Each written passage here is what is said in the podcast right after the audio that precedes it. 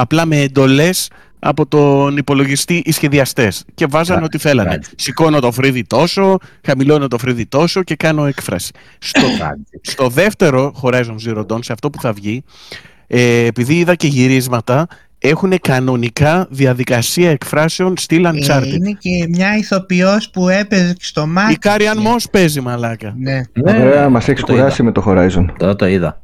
Η φάτσα της Αλός μου φαίνεται σαν να... Μήπως έχει γίνει σαν αγκιό λίγο. Σαν τι; σαν αγκιό. Τι είναι το αγκιό; Ε, σαν το Πολύ στράτο. στρόγγυλη μου φάνηκε. Ε, τι, θέλω να τη δείξουν λίγο πιο Την οριμασμένη. ταΐσανε και μάλλον. αυτή, να την κάνουν Εντάξει, αρχηγό, την καλοζωισμένη ταΐσανε. την κάνανε. Την Όχι ταΐσανε. παχιά. Την Δεν πάχυναν. φαίνεται παχιά. Σαν λίγο πιο καμπυλωτή μου φαίνεται Ναι, η ναι, φάτσα. ναι. Κάτι έγινε, κάτι έγινε. Τι λέει, θα γράψουμε σήμερα; από το προηγούμενο. Ναι, λίγο πιο ενήλικη ίσως θέλανε να τη δείξουν ρε, εσύ. Θα γράψουμε, τι λέει. Ε, Λογικά γράφουμε, φαντάζομαι, ξεκινάμε, οπότε καλώς ήρθατε παιδιά. Διαφορετική ώρα σήμερα για την εκπομπή Retro Podcasts. Θα δούμε ποια ώρα τέλος πάντων θα επιλέξουμε ως την επικρατέστερη και θα καταλήξουμε στο τι ώρα θα προβάλλετε. Το λέω και σε αυτούς που συμμετέχουν στους Retro Podcasts ότι η εκπομπή παίζει 9 η ώρα το βράδυ της Κυριακής. Και όχι Μάλιστα. πρωί. Α, πάμε σε βραδινή ώρα δηλαδή. Ναι, είπαμε να δοκιμάσουμε και το βραδινό. Prime time. Οπότε Μετράει. ακούσατε, ακούσατε τις φωνές, είμαστε και οι τέσσερις. Ε, ε, γεια σας, γεια σας, γεια σας, γεια σας και από τους τέσσερις πάμε στράτος Ναι, στις νέες πάμε. κυκλοφορίες. Αλλά καταρχήν χαλαρώστε λίγο. Πολύ αγχωτικά μπήκαμε και το βράδυ ο- ο κόσμος θέλει να χαλαρώσει πριν κοιμηθεί. Μην τον Του να- αγχώνουμε τον κόσμο. Να Του βάλουμε αντίον. Εγώ ένα πιστεύω τώρα μπορούμε να ανανούρισμα. τσιτώσουμε. Οπότε- Τώρα να πρέπει να παίζει σαν τσιτώσουμε. υπόβαθρο. Οπότε στράτο, μπορείς να ξεκινήσεις να Ε, Εγώ διαβάσεις. να το γυρίσουμε σε ASMR. Κοίτα Κουρογιανόπουλο. ναι, ναι. Και να πούμε. Και, και παιδιά, Κυρίες. σήμερα έχουμε Και κύριοι, καινούριε κυκλοφορίες. καλησπέρα. Να περάσουμε Όχι, μη, μη, μη. γρήγορα, γρήγορα Καραπιάλης. Αυτό δεν είναι τις σε εμάς. νέες κυκλοφορίες. Για πάμε. Όχι, τι ήταν αυτό; Αμάν, κάποιος μου πήρε Πήρε το μπρο. χαρτάκι μου. Μη θα κοιμηθώ ρε τελείωνε. Έλα πάμε, πάμε. Λοιπόν, Έχουμε κυκλοφορίες αυτή την εβδομάδα. Κάτι και ψηλά. δύο εβδομάδες Έχει κάτω έχουμε ο μαζέψει. δρόμος, έχει πολλή κυκλοφορία πάντως. Έχει κίνηση. Ο- Ξε- Επειδή δεν βλέπει ξεκίνησε. τίποτα στη Sony το λέει τώρα αυτός. Ξεκίνησε, από, ξεκίνησε. από την αρχή κιόλας. Λοιπόν, στις 13 του μηνός είχαμε το The Anacrusis σε Xbox και PC.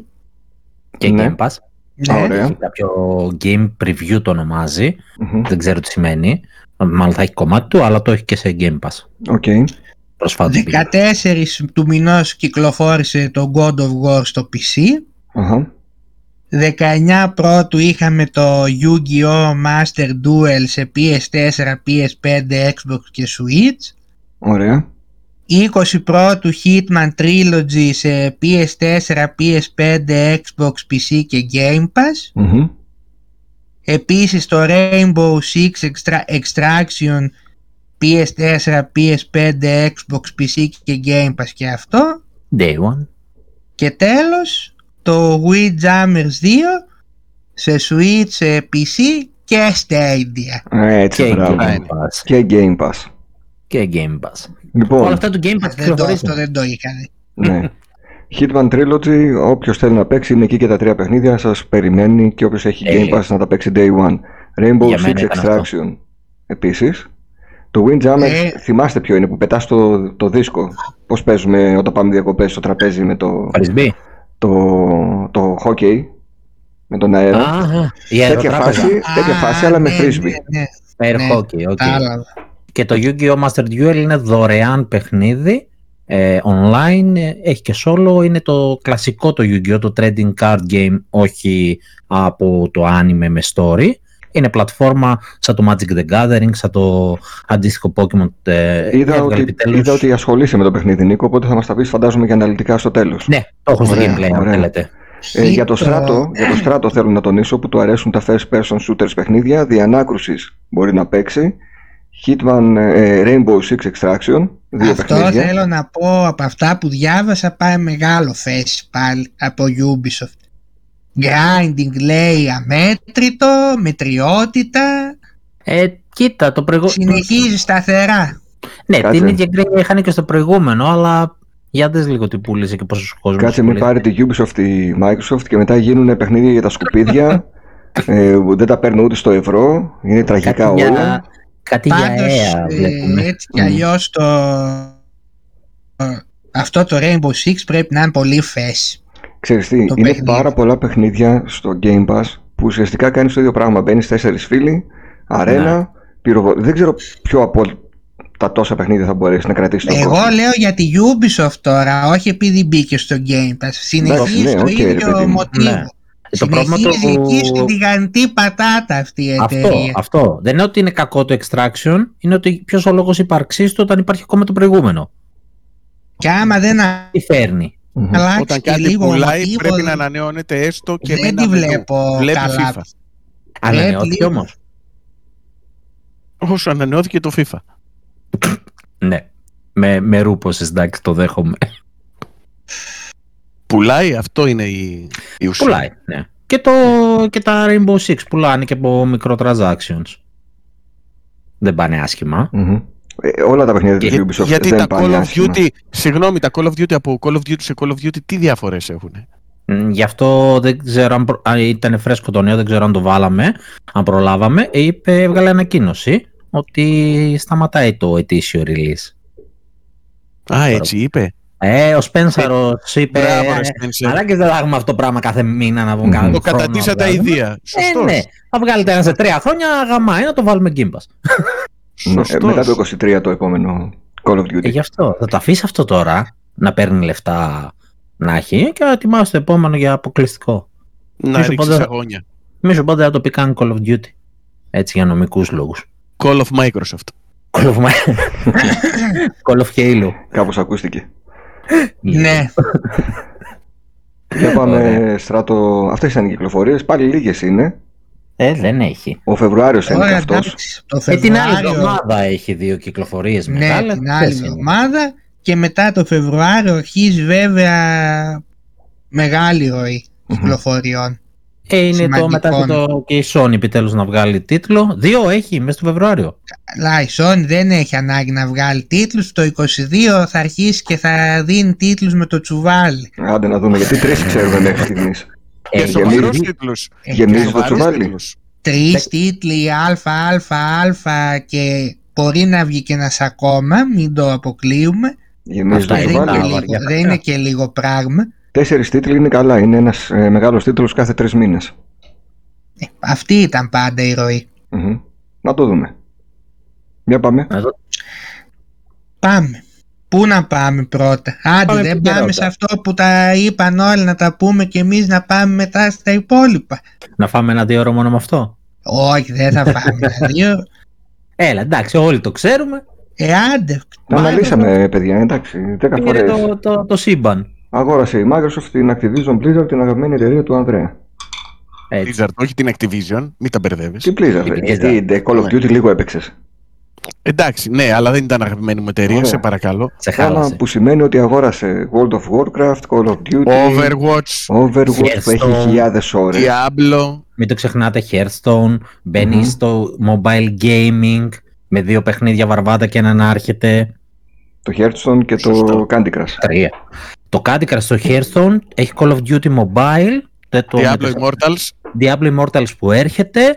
Η Θέλω King- να δω, θέλω μόνη να δω, της- τον, θέλω να δω τον υπάλληλο της Microsoft που θα πάει στο, divi- στο, στο Division, ρε παιδί μου, στο, στα γραφεία που είναι οι υπάλληλοι που δουλεύουν για το Diablo Immortals και να τους πει τι κάνετε τόσο καιρό ρε μαλάκες; Προ- Τελειώνεται επιτέλους αυτό το Θα κολοπέχνη. πέσουνε φάπες τώρα. Θα θα- πέσουν πολλοί φάπες και θα το χαρώ. Και ξέρεις τι φάπες θα πέσουνε; Κοίταξε, Σαν τις φάπες που διαχρονικά. πέσανε όταν πρωτοέβγαλε το τρέιλερ το Halo και δεν ήταν καλό. Ναι. Εκεί- Έτσι, Εντάξει, τέτοια φάση. αυτό ήταν όμως από πάντα στη, στη Microsoft αυτό το...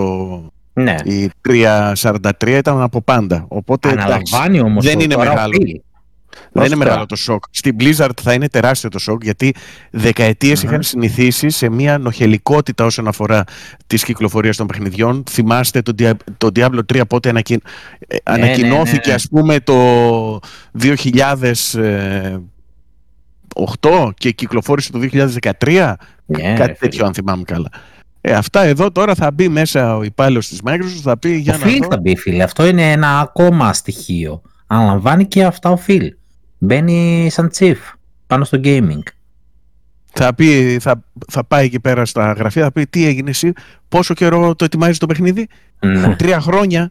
Γιατί τρία χρόνια; Ε, μα να, δεν αργούμε να το σχεδιάσουμε. Πόσους θες για να το σχεδιάσεις σε μια εβδομάδα; Ε, ε, ε, πόσους, πόσους; Δύο σχεδιαστές, πέντε, δέκα, εκατό; Το νόημα όλο αυτού είναι να αλλάξει όλα τα κακό κείμενα στις ομάδες, το πώς λειτουργούν. Επιτέλους, δηλαδή, να εγώ θεωρώ να το ταλέντο, Μπράβο. το ταλέντο και οι ιδέες και, και η φαντασία υπάρχει στην Blizzard αστήρευτη. Απλά ναι. ε, είχαν βαλτώσει σε άλλο είδους ε, προβλήματα. Και είναι και μια μικρή λεπτομέρεια έτσι μετά μιλώντας με κόσμο, γιατί εντάξει έπεσε πολύ συζήτηση πάνω σε αυτό, ότι μην ξεχνάμε ότι η Activision είχε πάρει και πολλά παλιά στούντιο έχει δικαιώματα παιχνιδιών πολύ παλιών. Καλά μην ε, γίνουμε σαν τους Γιαννάκηδες τώρα που δεν ήξεραν τι θα πει η Σιέρα και μου τσαμπουνάν τώρα το King's Quest και το Gabriel yeah, Knight λες, λες, και θα ξαναβγούν αυτά τα παιχνίδια ε, Επειδή βιάζεσαι να μιλήσεις είναι δήλωση του Phil Spencer. Να μιλάμε σοβαρά τώρα Ναι ωραία, σοβαρά μιλάμε, είναι δήλωση του Phil Spencer Χαίστηκαν τώρα όλοι για τα παιχνίδια που ήταν αγέννητα. Αυτά είναι να είχαμε να λέγαμε. Χαίστηκαν σου λέω εγώ. Άποψή σου. Ε, άποψή μου είναι και τι λέω. Εδώ λοιπόν, δεν ξέρουν. Επειδή τα είπα, επειδή τα είπα και χθες το βράδυ. Τι θα πει η αίρα τώρα; Πόσους βρε από αυτούς που δεν, δεν είχαν καν επαφή με την εποχή των home computers έχουν εις γνώση τι θα πει Σιέρα τώρα και Κοίταξε. Αυτό που λέει ο στρατός, το έλεγα και εγώ εχθές το βράδυ. Ισχύει σε πάρα πολύ μεγάλο βαθμό.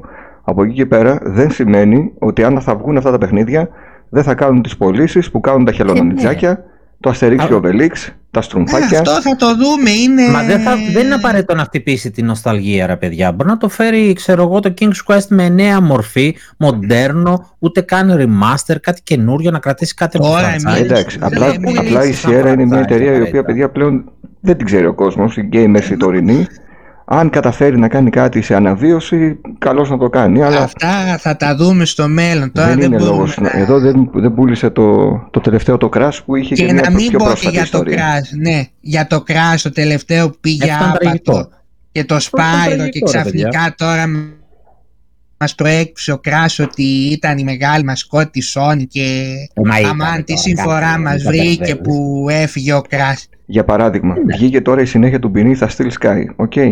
Είδα βαθμολογίες από 7 έως 8. Μια χαρά παιχνίδι. Το ότι βγήκε και είναι και καλό παιχνίδι, το θέμα είναι πώς θα το παίξουν.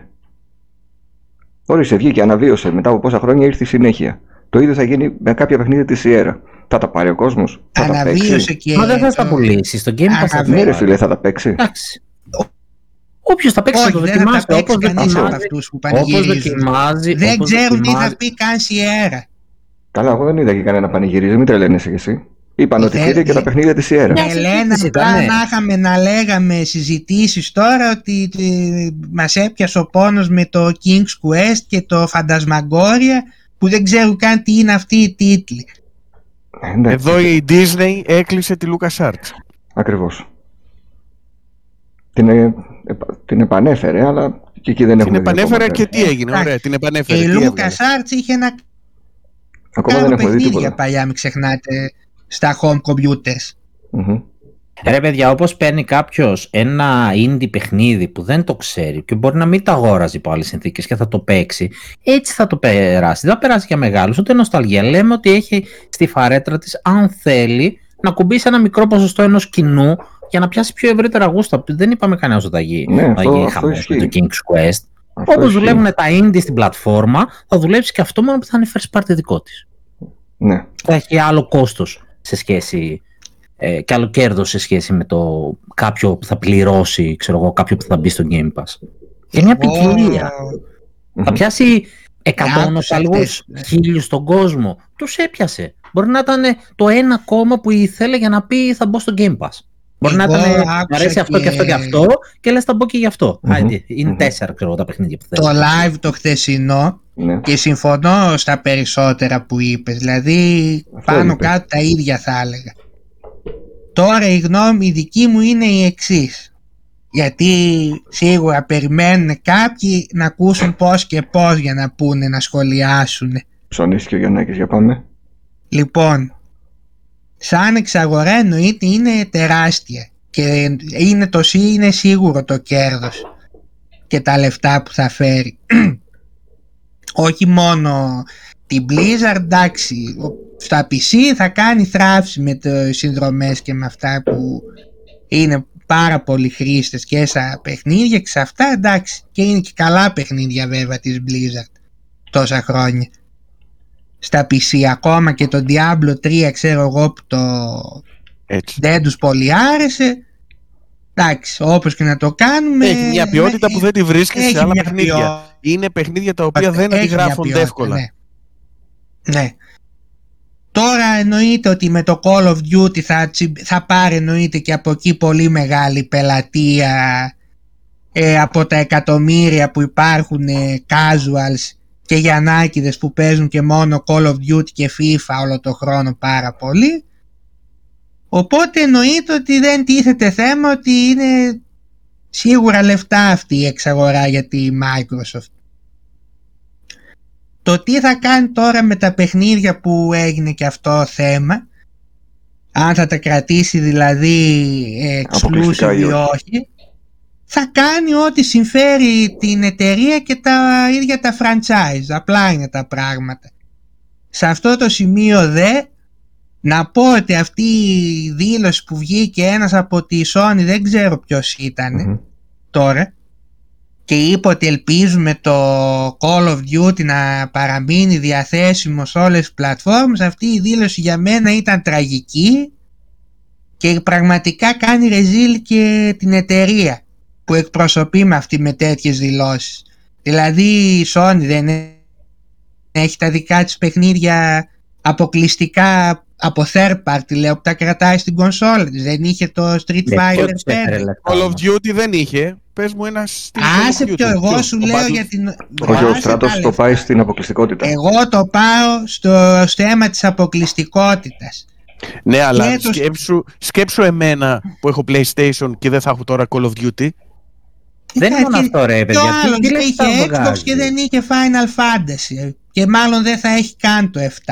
Ξέ, το Final για... Fantasy όμως είναι single player. Ναι, δεν θα κάτσουμε τώρα να μετρήσουμε όμως τη μάζα. Εδώ αναφέρομαι ε, στην αποκλειστικότητα. Κάτσε ρε φίλε, όταν ναι, το Call of Duty σου πουλάει και σου φέρνει λεφτά και χάνει ναι, ένα μεγάλο έξοδο μετρή... αυτή τη στιγμή. Ίσο εγώ την τσέπη της Microsoft ή της Sony. Όχι την η Sony Όχι, είναι δικαίωμα, όταν... της, είναι δικαίωμα της Microsoft να τα κάνει ό,τι θέλει αφού τα αγόρασε. Δικαίωμα της είναι, αλλά φυσικά ανησυχεί η Sony. Ε, ανησυχεί. Και η Sony δηλαδή, εγώ, λέω το άλλο. Αν αύριο μεθαύριο πάει και εξαγοράσει τη From ή τη Capcom ή τη Square που έχει και καλές σχέσεις και δεν είναι και τόσο ακριβές οι εταιρείες για να γίνει μια εξαγορά. Τι θα γίνει μετά; Θα βγει δηλαδή η Sony και θα πει Κοιτάξτε, εγώ εμείς αγοράσαμε την Capcom, αλλά θα τα αφήσουμε τα Resident Evil γιατί μην τα χάσει η κοινότητα του Xbox. Εννοείται όχι. Ξαναξεχνάς και ξαναλέω όμως ότι το Call of Duty έχει μικροtransactions, φέρνει τρομερά έσοδα. Και όταν είναι νούμερο 2 αυτό, άλλο πωλήσει της Sony, δεν βγάζει τα λεφτά που βγάζει δεν το Δεν μπορείς να απαιτείς από μια εταιρεία το τι θα κάνει με τα franchise που αγοράζει. Δεν απέτησε, ρώτησε τη Έχει τον τρόπο για τα ναι. υπάρχοντα παιχνίδια. Ήταν Κακώς το είπε. Ήταν για μένα ξεφτύλα αυτή η δήλωση. Έχει ένα κάρο franchise. Ε, τα οποία φυσικά και λεφτά, ρε φίλε. Είναι, είναι και σε έναν πανικό η Sony. Εντάξει, είναι δικαιολογημένο να πάρει και να ρωτήσει κάποιος παιδιά. Εγώ πάντως διαφωνώ με αυτή τη δήλωση. Εντάξει, εσύ το βλέπεις πιο ρομαντικά και λες, φίλε, εγώ δεν θα ρίχνα τα μούτρα μου να πάρω και να ρωτήσω. Το κασεράκι τώρα είναι φρέσκο του Call of Duty λοιπόν. και έρχεται κάθε μήνα. Με το πάρα multiplayer έχουν μείνει στη Sony. Τι έχει μείνει; Ε, για πες. Multiplayer. το Destiny, έχει το Battlefield, ένα κάρο first person shooter υπάρχουν. Έχει τα δευτεροκλασάτα μέχρι στιγμής. Το οποίο Και το Destiny δεν είναι καθόλου δευτεροκλασάτα. το Destiny μόνο είναι. Το Έλα, Destiny, λίγο- αλλά ρε φίλε, Έλα, το παιδιά. Destiny δεν είναι hot όσο είναι ένα Call of Duty. Το φαίνεται βλέπεις το ένα, στα τι φαίνεται το top 10 άλλο. κάθε χρόνο σε πωλήσεις; Ανδρέα, έχε- έρχεται και ένα Overwatch 2, ε. Μα δεν βγαίνει και κάθε χρόνο ετήσια κυκλοφορία Destiny βέβαια. Δεν Βγαίνουν χρειάζεται. τα πουλάει. expansions όμως. Τα expansions δεν τα βλέπω στα Πάνε top 10 καλά, μια πωλήσεων. χαρά πουλάνε. Δεν συγκρίνονται με το Call of Duty. Παιδιά. Για Ε, δες όχι, κάθε δεν χρόνο. συγκρίνει. Το Call of Duty είναι πιο mainstream εννοείται. Οι, οι τύποι εκεί στη Microsoft, ξέρετε τι κάνανε; Καθίσανε και βλέπανε τους τελευταίους 24 μήνες ποια παιχνίδια είναι στην πρώτη πεντάδα. Τα πήραν όλα εκτός από το FIFA. Δεν νομίζω ότι έπαιξε εκεί και λίγο πολύ έπαιξε και η ατάκα γιατί τα πήρανε. Γιατί τα πήρε η Microsoft όλα αυτά. Τα πήρε γιατί υπήρχε κρούση από Facebook, Amazon, από αυτές τις υπηρεσίες. Δεν την νοιάζει να Η χτυπήσει κρούση, η gaming. κρούση δεν έγινε από το Facebook. Ο Κώτικ άρχισε να βγει, βγήκε Όχι, στην ρε. Κίνα Ναι, να, που- να ναι. πουλήσει την Activision και πήγε πρώτα στο Facebook. Αυτοί προφανώς δεν ενδιαφέρονται ακόμα για το gaming. Ναι, αλλά είναι ένα Amazon, πήγε είναι ένα και- Google. Ε, δεν πήγε στην Amazon και στην Google, πήγε στη Microsoft μετά. Ναι, αν αποφασίζει όμως η Amazon και η Google που έχουν πολύ μεγαλύτερη οικονομική επιφάνεια να πούνε ότι ρε παιδάκι μου δεν τραβάει το Stadia, δεν τραβάει το Amazon Gaming, γιατί να μην αγοράσω μια Activision Blizzard; Πιστεύετε ότι την κίνηση την έκανε για να χτυπήσει τη Sony και την Nintendo; Η Όχι. κίνηση αφορά τις συνδρομές και το μελλοντικό streaming Βέβαια. καθαρά. Ακριβώς. Λοιπόν, τώρα στο, το, στο άλλο θέμα. Σκε... Ποιοτικά, εγώ δεν θεωρώ ότι το Call of Duty έχει να προσφέρει στο Xbox τίποτα. Ένα κάρο FPS είχε η κονσόλα, δεν νομίζω ότι χρειαζόταν ακόμα ένα να κάνει κάποια Όσο διαφορά. ρίχνουμε το βάρος στην εξαγορά στο Call of βιβλιοθήκη. Duty, πρέπει να το ρίξεις το βάρος στα παιχνίδια της Blizzard. Άσε βρε, αυτά είναι πισωπέχνιδα. Εγώ για την κονσόλα σου λέω τώρα. Το Καθαρά. πίσω παιχνίδα τι είναι, η νέα έννοια. Ε, παιχνίδια που παίζουν σε PC μια ζωή όλα. Α, εντάξει. Και ποιος σου λέει αν δεν θα το Wow, γυρίσει τώρα; Πού θα παίξεις WoW άλλο σε κονσόλα, Κα- καθαρό PC gaming. Έτσι λέγαμε και για τον Diablo 3 όταν ε, Μμ. Ε, και αυτό που ήταν το να βγει για παίξαν πιο κονσόλα. Ναι, αλλά ε, όλοι λέγαμε πώς θα παίξει ο Diablo σε κονσόλα και όμως μη σου πω ότι είναι καλύτερος ο Άλλο χειριστής σε ότι, κονσόλα. μπορεί να, άλλο ότι μπορεί να παιχτεί και σε κονσόλα και άλλο που είναι η βάση των χρηστών που παίζουν το παιχνίδι. Εγώ Activision αναφέρομαι και στο Call of Duty. Κοίταξε, όπως και με την ε, Zenimax δεν αγόρασε μόνο τίτλους. Αγόρασε προσωπικό, τεχνογνωσία, τεχνολογία. Μπράβο. Για να τελειώσω αυτό το θέμα, ποιοτικά δεν θα προσφέρει θεωρώ κάτι. Από εκεί και πέρα βλέπω συνεχίζεται και ένα μοτίβο τα third person παιχνίδια να αγνοούνται συνεχώς πάλι στο Xbox, δεν υπάρχουν και εκεί συνεχίζουν να παστώνει FPS, FPS, online, battle, Ξέρεις, battle ξέρεις όμως royale. γιατί δεν υπάρχουν. Γιατί βλέπεις τις πωλήσεις Δεν του, υπάρχουν και- του God of War, του Last of Us και σου λέει ρε φίλε, μήπως τελικά δεν αξίζει να επενδύσω εκεί; δεν μπορεί να τα φτιάξει, γι' αυτό δεν υπάρχουν κιόλας. Εγώ σου λέω ότι πες ότι μπορεί. Άμα δεν πουλάνε, Τι θα βγάλει; Κοίταξε, και αυτή η, Πόσο σκόπος για το λογική, τίποτα θα λέει; αυτή η λογική όμως, γιατί βγήκαν τώρα, την είδαν όλοι και οι αναλυτές και τα single ξαφνικά μέσα σε μια νύχτα δεν μετράν καθόλου Ε, Έχει τα πέσει η single μετοχή player. της Sony 20%. Καλά έτσι. και τις άλλες δύο 17 μέρες δις ανέβηκα. έχασε. Αυτά είναι εντελώς τώρα συζητήσεις Ε. καφενειακές. Ε, σαν Δεν είναι αυτή που καφενειακή, κάνει. είναι, είναι πραγματική συζήτηση. Ναι, και γιατί τις όντως άλλες έπεσε δύο η μετοχή. μέρες σου λέω ξανανέβηκε σε ρί. Τι να μετράμε τις μετοχές των εταιριών τώρα. Ε, απλά επιβεβαιώνουμε το πόσο μεγάλη επίδραση είχε στην Ε, ε, είχε επίδραση, εννοείται. βιομηχανία. Αυτό. Λοιπόν, τι έλεγα τώρα, με Τίποτα. διέκοψε ο... Τελείωσες, μας την είπες τη γνώμη σου. Όχι, δεν τελείωσα. Για Άιντε. το θέμα λέγαμε. Α, τα single player δεν χάθηκε σε μια νύχτα ξαφνικά η αξία τους και πάμε μόνο το multiplayer μετράει. Και από εκεί και πέρα άμα είναι να φτάσουμε και σε ένα σημείο τα γούστα μας και τις προτιμήσεις μας και την πορεία της βιομηχανίας να την καθορίζει μόνο το τι παίζουν οι casual και οι Γιαννάκηδες κλάφτα χαράλαμπε μετά. Τα παιχνίδια, όχι, θα κάτσει να τα παιχνίδια που θα βγαίνουν και τι θα παίζουμε. Για 10 εκατομμύρια χρήστες. Για 10 εκατομμύρια, βέβαια. Ξέρεις ότι... Τώρα είναι κλασική κλαούνα που ακούω τόσες μέρες από όλους τους Άγγιδε που αγχωθήκανε Εγώ και δεν καταλαβαίνω και το άγχος να σου πω. Όχι. Και κλασικά. Δεν θα ακυρώσω δηλαδή, όλα είναι τα ηλίθια, single player. περίμενε τώρα, είναι ηλίθια η Microsoft και όλοι όσοι το στηρίζουν το παιχνίδι που μέσα στο 21 τα δύο top σε πωλήσει παιχνίδια ήταν δύο Call of Duty. Όχι ένα. Καλά έκανε δύο και Call τα of πήρε. Duty. Αλλά όλοι Ποιοτικά αυτοί ήταν φτάνει χαζοί. κανένα Call of Η Duty Microsoft στα άλλα ήταν παιχνίδια. χαζή. Καλά έκανε και τα πήρε και πουλάνε. Ποιοτικά δεν μετράνε μία για μένα. Χεστήκαμε. Δεν θα φτάσω Πουλάνε, τώρα εγώ να πουλάνε, βάλω πουλάνε, τη μάζα πουλάνε. πάνω από την ποιότητα. Η Nintendo που βγάζει single player παιχνίδια γιατί πουλάει 10 Ε. φορές παραπάνω από αυτά τη Sony; Θα πουλήσουν και τη Sony άμα φτάσει σε σημείο να Ε, πού στηρίζεται ρε μόνος εσύ; σε αυτά. Πώς ρε φίλε. Και Γιατί, η Nintendo ο, βγάζει εκατό- τέτοια. Πόσο Δεν να... βγάζει ένα στους τρεις μήνες. Όπως το Wii U δεν πούλησαν και της Nintendo τίποτα και πουλάνε στο Switch. Α, Το πάμε Άμα εκεί φτάσει τώρα. και η Sony σε ένα σημείο να στηρίζεται αποκλειστικά στα δικά της Η τα- αδικημένη τη τα της γενιά θα είναι exclusive. τώρα. Κάτσε. θα, θα πουλήσουν και εκείνη. Ναι ρε εσύ, αλλά η Sony πιο έχει πολύ 110 εκατομμύρια πουλημένα, δεν έχει 15 εκατομμύρια κονσόλες. Αφού το τις πήρε PS4. και πολύ casual και πολύ, πολύ γιαννάκιδες. Ε, Τις άρα κονσόλες. τελικά μήπως δεν φτάνουν τα single player παιχνίδια για να τις στηρίξουν. Τώρα τα παίζουν όλοι τα Εννοείται single ότι- player. Εννοείται ότι θέλει και τα third party. Το Εγώ δεν 90% είπα των το των αντίθετο. ιδιοκτητών, Ναι, το και- 90% που έχουν PlayStation τώρα τα παίζουν. Άλλο όμως αυτό και άλλο θα κυρώσω εγώ την ύπαρξη όλων των single player Δεν μπορούν και να θα ακυρωθούν. κάθομαι και θα αποθεώνω Πες τι το να κάτω κύρωσε, ρε, multiplayer Στράτο. επειδή ε, με αυτό όταν βγαίνω κάθε ο Γιώργος ο Μεγεμελές ξέρω εγώ από τα πετράλωνα και μου κάνει την ανάλυση ο, το multiplayer εκεί είναι τα λεφτά Την ήταν ανάλυση εκεί την είναι τα κάνουν. λεφτά. Ε, καλά. Εμένα- Και εσύ Όχι, την ανάλυση του εμένα- κάθε Γιώργου και του κάθε Μπράβο. Κίτσου μην την Εμένα παίρνεις υπόψη όμως σοβαρά. Δεν Τα με νοιάζει, η fanboys ανα- δεν κάνουν με την νοιάζει που ανάλυση. είναι τα λεφτά.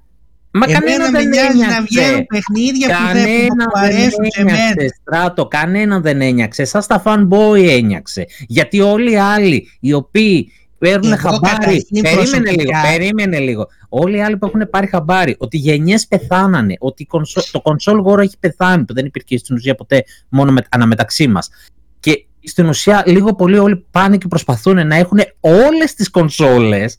Αυτούς δεν τους πείραξε. Σου λέει θα, γλ- θα πάρω μια συνδρομή από εδώ, θα γλιτώσω λεφτά, θα πάρω από εκεί το PlayStation, θα παίξω τα single player μου. Μια χαρά. Θα έχω και κάνα σουιτσάκι για τα φορητά μου και χεστήκαμε. Όσο μπορώ, όσο μπορώ βέβαια, έτσι αυτό φυσικά δεν είναι και εύκολο οικονομικά, αλλά οι περισσότεροι αυτό είπανε. Τις αναλύσεις τις κάνανε fanboys. Ε, ναι, αυτές οι Ξεκάθαρα. αναλύσεις. Άνοιγε το ένα πίσω, από πίσω, το ένα μετά άλλο, Sony ε, Live. Το Xbox εντωμεταξύ εγώ δεν Καλά, πήρα το όχι, μάτι άσε κανένα. μη λες μόνο το Sony Live γιατί Τα Sony οι είδα. εγώ, να σου πω παπαριές την που αλήθεια. άκουσα εγώ από το άλλο στρατόπεδο δεν περιγράφονται. Εγώ εντάξει, ό,τι θέλουν να σου πούνε. Εγώ ξανά λέω τα Τέλος fanboy. πάντων, Και η main και δεν τα fanboy. Στο τελευταίο και, στη, κομμάτι και στη μέση τσακ Nintendo στα τέτοια της. και αυτό θα Χαλαρά. το πιάσω τώρα. Βγήκανε μερικοί και για εκεί να πούνε ότι τι μπορεί να σημαίνει αυτό για την Nintendo. Τίποτα δεν σημαίνει. Πριν μας Όχι, πει εγώ ο Στράτος τι πιστεύω μπορεί να σημαίνει. σημαίνει για την Nintendo, να μας Ναι. πει ο Ανδρέας πώς την είδε όλη αυτή τη διαδικασία, ο Νίκος Θα μας πει, ναι. και συνεχίζουμε γιατί πάμε σε μονόλογο, πάμε να αλλάξουμε λίγο φωνές. Πάμε, Ανδρέα. Την εξαγορά, λέτε. Ναι, γενικά πώς το Ναι. είδε, παιδί μου, Πες και έγινε, εσύ το- κουνήθηκε λίγο η βιομηχανία, ταρακουνήθηκε. Παιδιά, κουνήθηκε και νομίζω ότι τα, τα προτερήματα ε, του τους στρατοπέδου της Sony αρχίζουν και μειώνονται επικίνδυνα. Εγώ βλέπω αντί να προστίθενται νέοι τίτλοι, νέα στούντιος, ε, καινούργιοι λόγοι αγοράς κονσόλας, μειώνονται από το ένα στρατόπεδο και αυξάνονται από το άλλο. Επικίνδυνα. Επικίνδυνα σε μορφή μέχρι και ε, μονοπωλίου. Εκεί το πάει, ε, γιατί ακούστηκαν και φωνές. Δεν υπάρχει περί αυτού. μονοπόλιο. Δεν Αντρέα. υπάρχει. Όχι, Δεν αυτό ήταν εξήγησα λίγο γιατί Ποιο δεν υπερβολικό. υπάρχει. μονοπόλιο τώρα. Έχεις δει να ανέβει και ένα, μια εικόνα Συγγνώμη, συγγνώμη, συγγνώμη. πόσα Είναι στούντιο μακριά, υπάρχουν. Είναι μακριά να αγοράσει μια Ubisoft και Electronic Arts; Όχι, τίποτα δεν είναι. Είναι, Δεν είναι τίποτα. είναι Δεν 11, είναι. Τι ετε- είναι, για που μένα είναι έδωσε. μονοπόλιο μετά. Ανδρέα, Ανδρέας, είναι στην 11 70 εταιρείες, δις που έδωσε. 11 τεράστιες εταιρείες ακόμη που υπάρχουν εκεί έξω. Ναι, α, αλλά άμα πάρει ναι. αυτές που είπα και προσταθούν σε αυτές που έχει ήδη, για μένα είναι μονοπόλιο πλέον. Μπορεί να μην τις Οι άλλοι πάρει. παίζουν ρομαντικά. Ξέρεις τι, μπορεί να μην τις πάρει και να κάνει συμφωνίες για δύο χρόνια exclusivity. ας Εντάξει, πούμε. θα μπορούσε. Βαρύδια Ίσως και- θα είναι μετά. ίσως και να... Κοιτάξτε, έχει και αρνητική ιστορία η Microsoft με τα μονοπόλια. Μην ξεχνάτε τα Windows. Αυτό είναι Έτσι. άλλη κουβέντα, Ανδρέο, και είναι τώρα. Οπότε ίσως δεν το μπορούμε παίζει να και λίγο φάμε το προσεκτικά. original. Δεν θα ήθελε Μμμ. να το πάει τόσο επιθετικά. Μμμ. Αλλά όπως και να έχει, ε, έχει πάρει ε, εταιρείες αυτή τη στιγμή με την εξαγορά, οι οποίες είναι, όπως είπε και ο Στράτος, ε, πιο πολύ PC-oriented εταιρείες, που δείχνει που θέλει να το πάει. Ενώ PC, κονσόλας και PC πήρε τα MAM εταιρείες για αυτή τη δουλειά. Ε, ναι, όντως. Αυτό Πρό- έχεις Πρόσεξε, Ανδρέα, εχθές έλεγα τα νούμερα στο live. Θα, θα σου πω τώρα πόσο στοιχίζουν δύο εταιρείες. Η Ubisoft 7 δις και 5,6 Konami. Καταλαβαίνεις Ναι. ότι άμα θέλει να τις πάρει, τις παίρνει Τα χθες. 70 Αυτό σου λέω, τα 70 δις που έδωσε τώρα, μπορεί να δώσει άλλα 70 και να πάρει όλες τις υπόλοιπες. Ναι. Δεν της είναι τίποτα. Ναι, δεν Άμα είναι θέλει. τίποτα. Απλά για λόγους ε, ανταγωνισμού οι επιτροπές... Καλά, θα την, δεν είναι ε, και τόσο σίγουρο. Δεν σίγουρος. είναι, παιδιά, μην μπερδεύεστε λίγο. Η Επιτροπή, άστο τώρα Δεν τι είναι είπε. ο Τζος Τζέιμον που πήγε στο Λούκι Λούκ και αγόρασε όλη τη Frontier Πού City. θυμάσαι και τα Δηλαδή, ονόματα, ρε. Λίγο ηρεμία. Δεν είναι όπως τα λέτε όλα τα πράγματα. Μα δεν είπαμε αυτό, αυτό λέω. Εν πάση περιπτώσει, επειδή η Blizzard για μένα είναι πολύ μεγαλύτερο χαρτί, για Μμμ. μένα, έτσι, για τα γούστα μου και για την ποιότητα όπως ε, διατυμπανίζει συνέχεια ο Στράτος, ε, β- πετάω το Call of Duty απ' έξω. Δεν τρελαίνομαι, παρότι παίζω λόγω της παρέας, Μμμ. δεν τρελαίνομαι τόσο. Ε, για τα παιχνίδια της Blizzard θεωρώ ότι πήρε διαμάντια. Starcraft, Diablo, Overwatch, World Έχει of να Warcraft. βγάζει. Καταλαβαίνετε για τι πράγματα μιλάμε.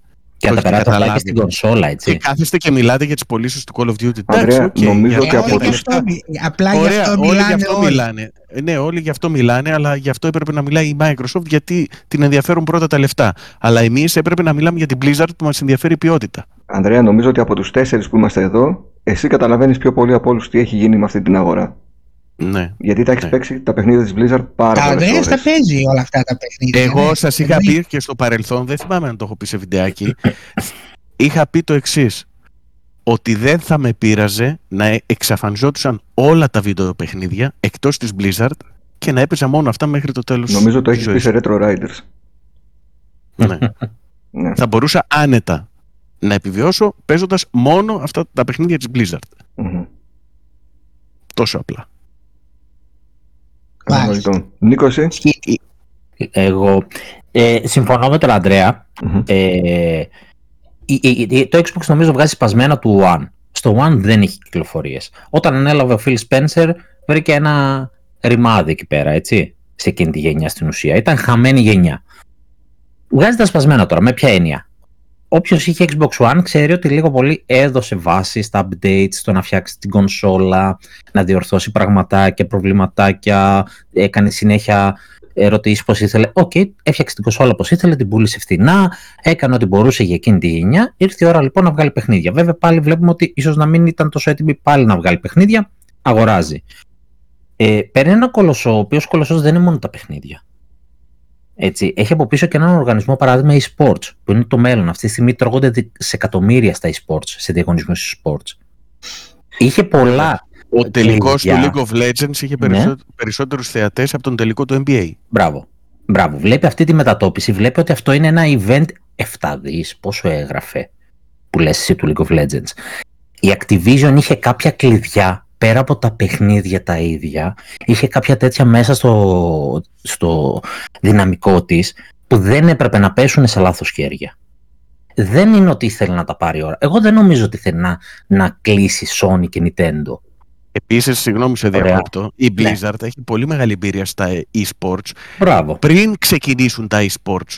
Μπράβο. Το StarCraft 1 ήταν το πρώτο σοβαρό e-sport Μμμ. παιχνίδι. Είχε, είχε, θυμάστε. είχε μεγάλη ιστορία. Το, το Έτσι StarCraft. λοιπόν, Και σκεφτείτε ότι τώρα το τουρνουά που γίνεται του Overwatch είναι πολύ καλά οργανωμένο και σε επίπεδα παγκόσμια και επίπεδου League of Legends. Μπράβο. Οπότε Σκέψου, λοιπόν, παίρνει πολύ μεγάλη ε, εμπειρία πάνω σε αυτό το τομέα. Μπράβο. Σκέψου λοιπόν να πετάξεις τη σκαρδαδούρα από μέσα όλα τα κακό κείμενα της Blizzard και της Activision που Εννοείται μας θα τα το κάνεις. λείψανε, Εννοείται να θα πει- το κάνεις. πάρτε να φτιάξετε. Δεν θα δώσει άλλα λεφτά γιατί θα δώσει αυτούς λεφτά να δουλέψουν. Πάρτε να φτιάξετε. Το να πάει να πάρει αυτή τη στιγμή την Ubisoft και τη νέα, που επίσης βγάζουν παιχνίδια σαν καραμέλες, ειδικά η Ubisoft που είναι το ίδιο πράγμα. Και να τη συνδυάσει με την Activision και την Blizzard δεν έχει να κερδίσει κάτι. Στο τέλος θα πολύ προσωπικό. Τι θα τα κάνει τόσα στούντιο, πιστεύω, που βγάζουν τα ίδια και τα ίδια, ξαναλέω έτσι. Και πιστεύω ότι και αλλαγές θα φέρει, ότι αυτές οι ομάδες θα τις αναδιαμορφώσει και θα βγάλει και καινούργια IPs. Σε βάθος χρόνου πάλι, βέβαια, δεν μπορούν αυτά να γίνουν τώρα. Ωραία. Φτιάχνει ένα οικοσύστημα. Δεν ήταν να χτυπήσει το gaming. Ήταν να χτυπήσει το streaming συνολικά. Βλέπει που πάνε οι συνδρομητικές υπηρεσίες που λέγαμε και την άλλη φορά. Netflix ιστορίε. Το έγραψε και κάποιος, δεν θυμάμαι ποιος. Όλο το παιχνίδι, όλοι αυτό που θέλουν είναι το νόμισμα το σημερινό, είναι η προσοχή σου. Είτε είσαι στο Netflix, είτε στο Xbox, το ότι είναι δύο διαφορετικές εμπειρίες, πάλι είναι νόμισμα. Έχεις κάποιες ώρες μες στην ημέρα που θέλουν να τις διεκδικήσουν και κατ' επέκταση και τα λεφτά σου.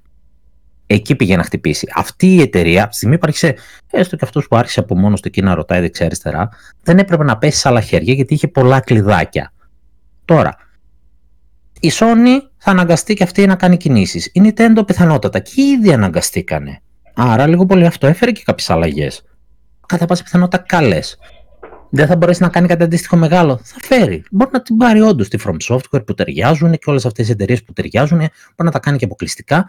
Εντάξει, δεν έχει και μεγάλη διαφορά με αυτό που έκανε και μέχρι τώρα η Sony με τα time exclusive για ένα και δύο χρόνια. Πλήρωνε στην ουσία και παίρνει παιχνίδι ή πήρε το Final Fantasy και τώρα έλεγε θα πάρω τα Final Fantasy όλα τα επόμενα δικά μου. Δεν θα έχετε Final Fantasy. Αυτό το βρίσκω χειρότερο. Μιλάμε για, και για ένα franchise που υπάρχει πόσε δεκαετίες. Τέλος πάντων, ο καθένας με τον τρόπο του. Η Sony το έκανε με τα time exclusive. Ναι. Αρχίζει και αυτή να κινείται στο PC γιατί βλέπει που πηγαίνει. Αυτή ήταν καλή κίνηση για τη Microsoft, όπως είπατε, γιατί χτυπάει το gaming PC και ενισχύει το Game Pass στο PC, αλλά δεν νομίζω ότι θα πάει παραπέρα. Ναι. Δεν θα πάει παραπέρα. Εδώ θα σταματήσει νομίζω. Θα πάρει αυτό και θα αναπτύξει αυτό που πήρε σε κάτι καινούριο. Θα πάρει, δεν θέλει δηλαδή- παραπάνω. Δεν ε, θέλει. Νίκο, δεν θέλει. Να σου πω μια ιστορία. Θα πάρει ιστορία, θα πάρει τεχνογνωσία. Θα πάρει... Να σας πω μια ιστορία. Πες. Από την Blizzard η οποία μπορεί να μας βγάλει λαβράκι πολύ μακροπρόθεσμα.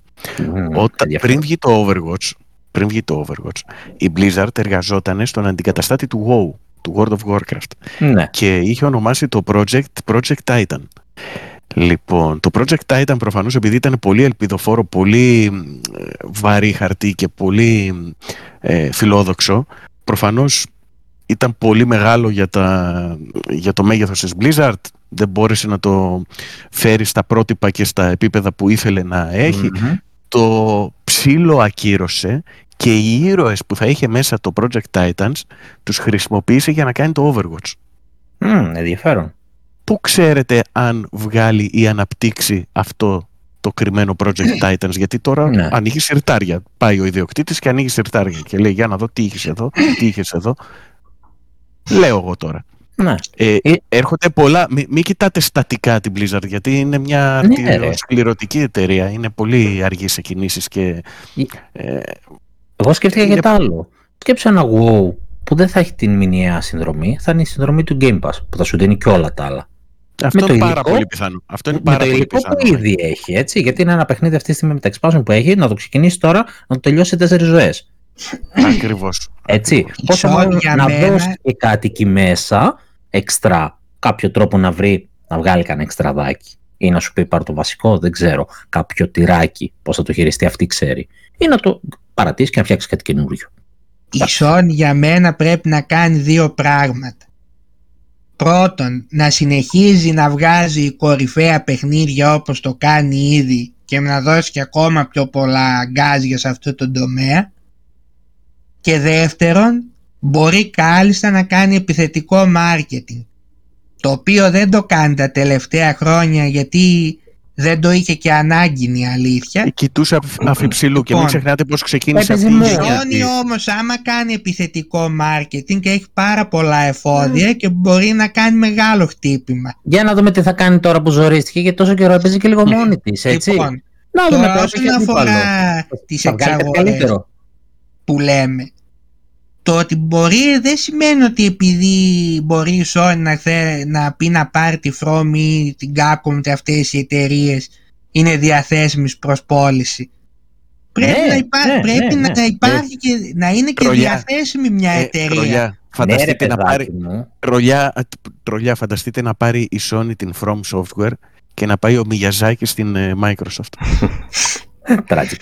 Ρε, θεωρητικά... Και θα κινηθεί πιστεύω με αποκλειστικότητες σε third, ε, third party παιχνιδιών όπως ναι. κάνει και πόσα χρόνια. Αυτό, αυτό έχεις δίκιο. Η Activision απλά βρέθηκε σε μια θέση να είναι πιθανώς ανοιχτή ε, ναι. στην αγορά και χώθηκε ο Φιλ. Γιατί θεωρητικά με τα 70 δις, αν το δούμε θεωρητικά με την αξία της κάθε εταιρείας, ποτέ δεν πουλείται στην αξία η κάθε εταιρεία, θεωρητικά με τα 70 δις αγοράζει και τη Sony. Δεν θα το κάνει ποτέ, ούτε η Sony θα πουλιόταν ποτέ.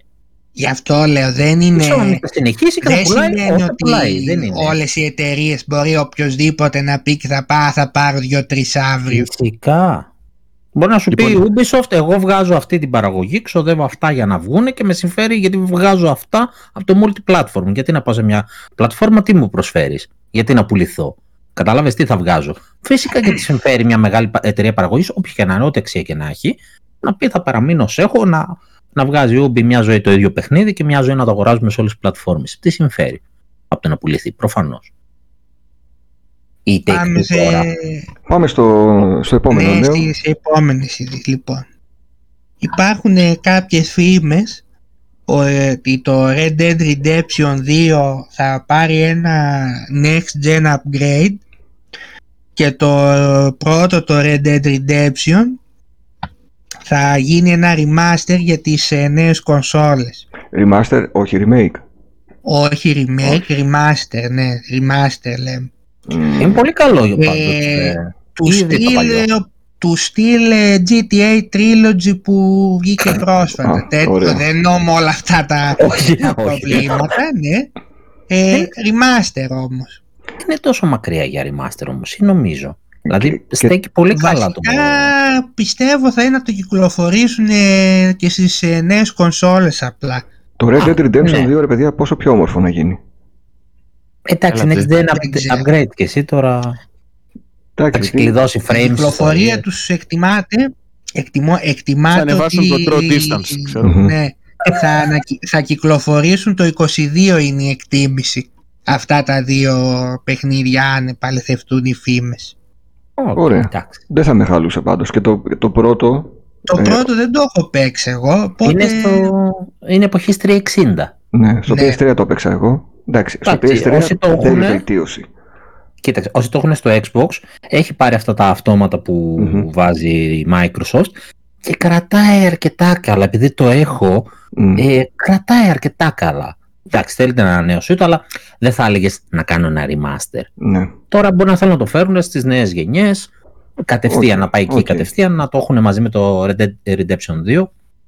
Όποιος το έπαιξε να πει να παίξει. Για remaster, εγώ έχω στο μυαλό μου το Shadow of the Colossus. Ε, εκείνο ήταν remake όμως. Εκείνο ήταν remake. Για remake, ναι, συγγνώμη. Ναι, ναι, ναι. Για remake. Και ήταν εκπληκτικό. Εγώ κάτι, κάτι τέτοιο θα ήθελα. Κοίταξε, εγώ. remake είναι σαν το Resident Evil το 2 και το 3 που βλέπεις άλλο παιχνίδι οπτικά. Αυτό. Αυτό. Αυτό θα πει remake ή το Demon Souls ας πούμε. Mm-hmm. Πάμε στην επόμενη είδηση.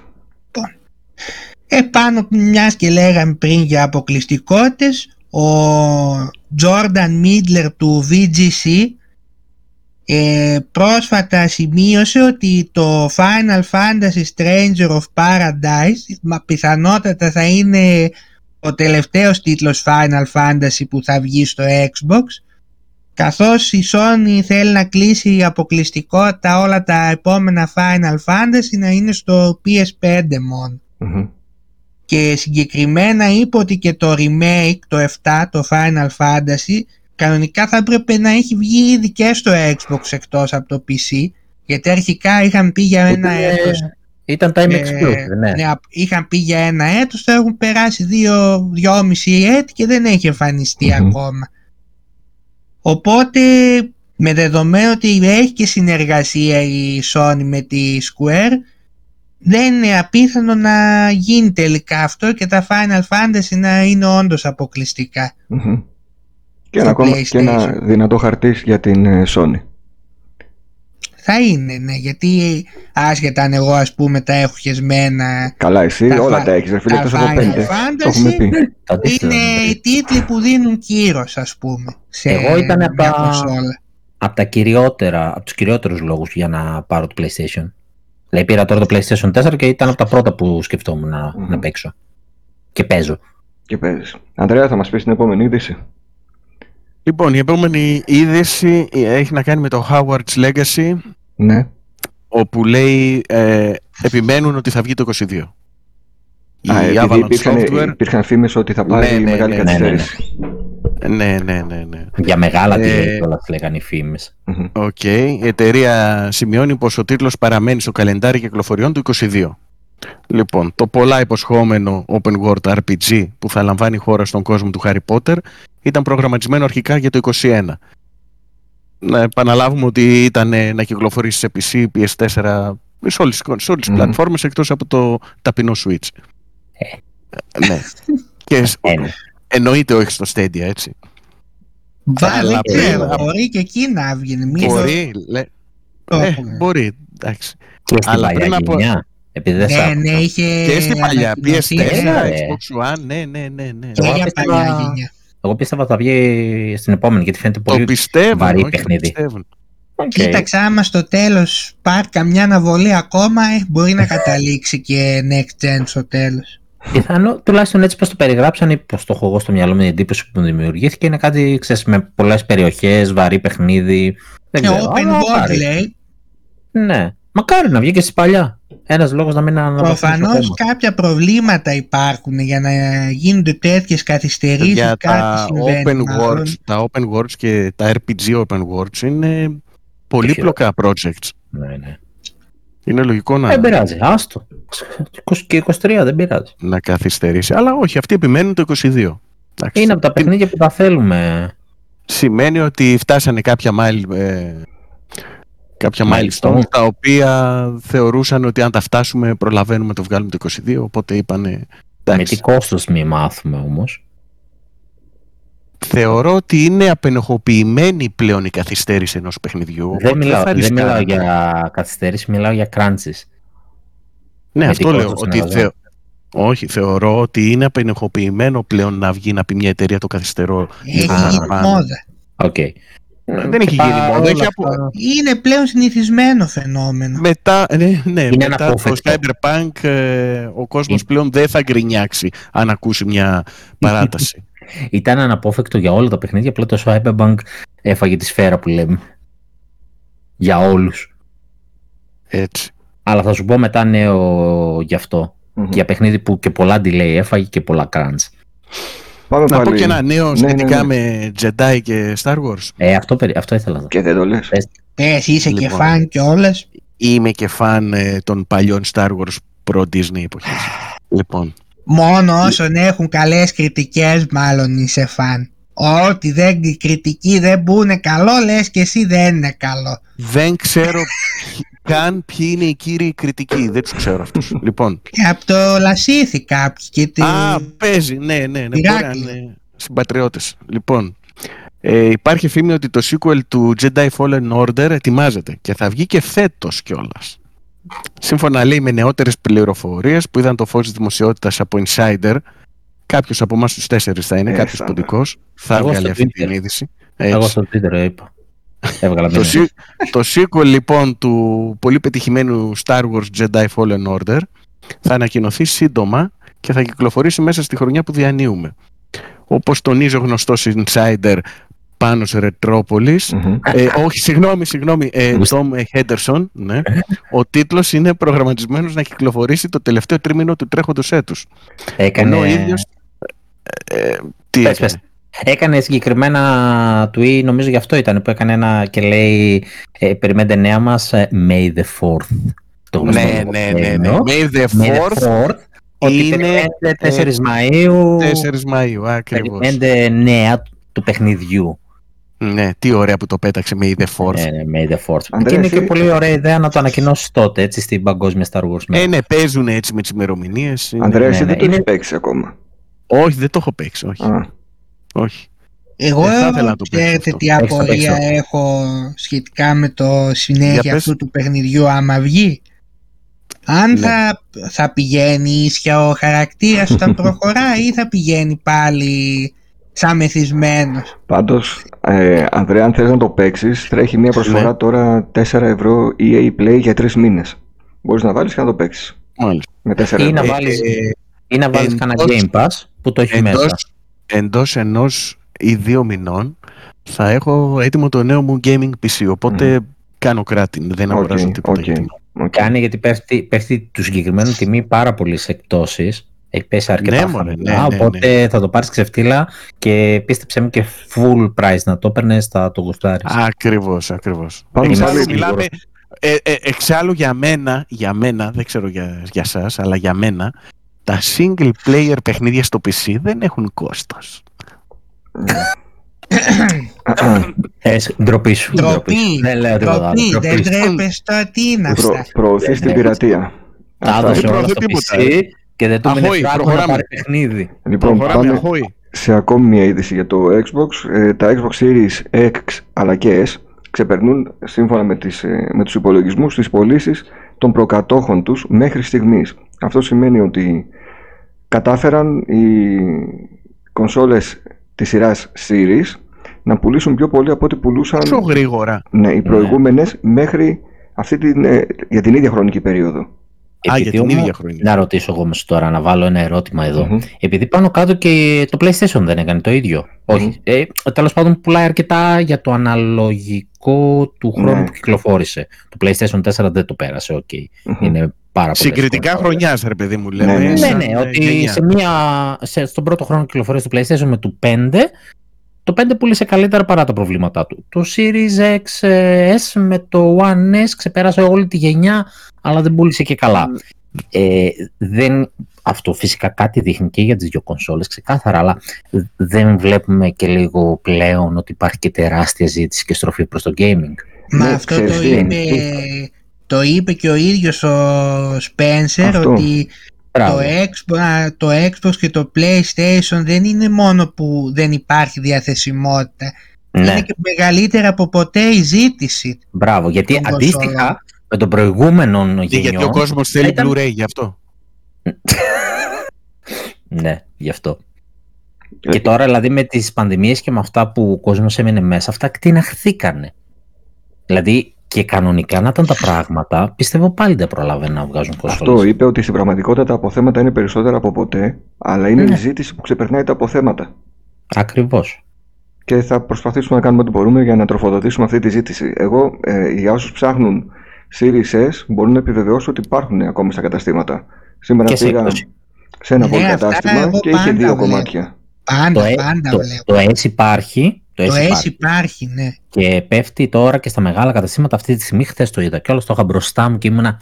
Σε πάρω τώρα ή να περιμένω το 6. ε, το είχε 2,79 παιδιά. Παίζει αυτό το, το άσχημο το παιχνιδάκι. Εντάξει τώρα 20 ευρώ κάτω από το κανονική, την κανονική του τιμή, αλλά είναι αυτό που παίζει, που έπαιξε και με το One S που τότε είναι 200 ευρώ, ξέρω εγώ, και το πήρα εγώ γιατί δεν είχα πει να παίξω παιχνίδια, ας πούμε. Ναι.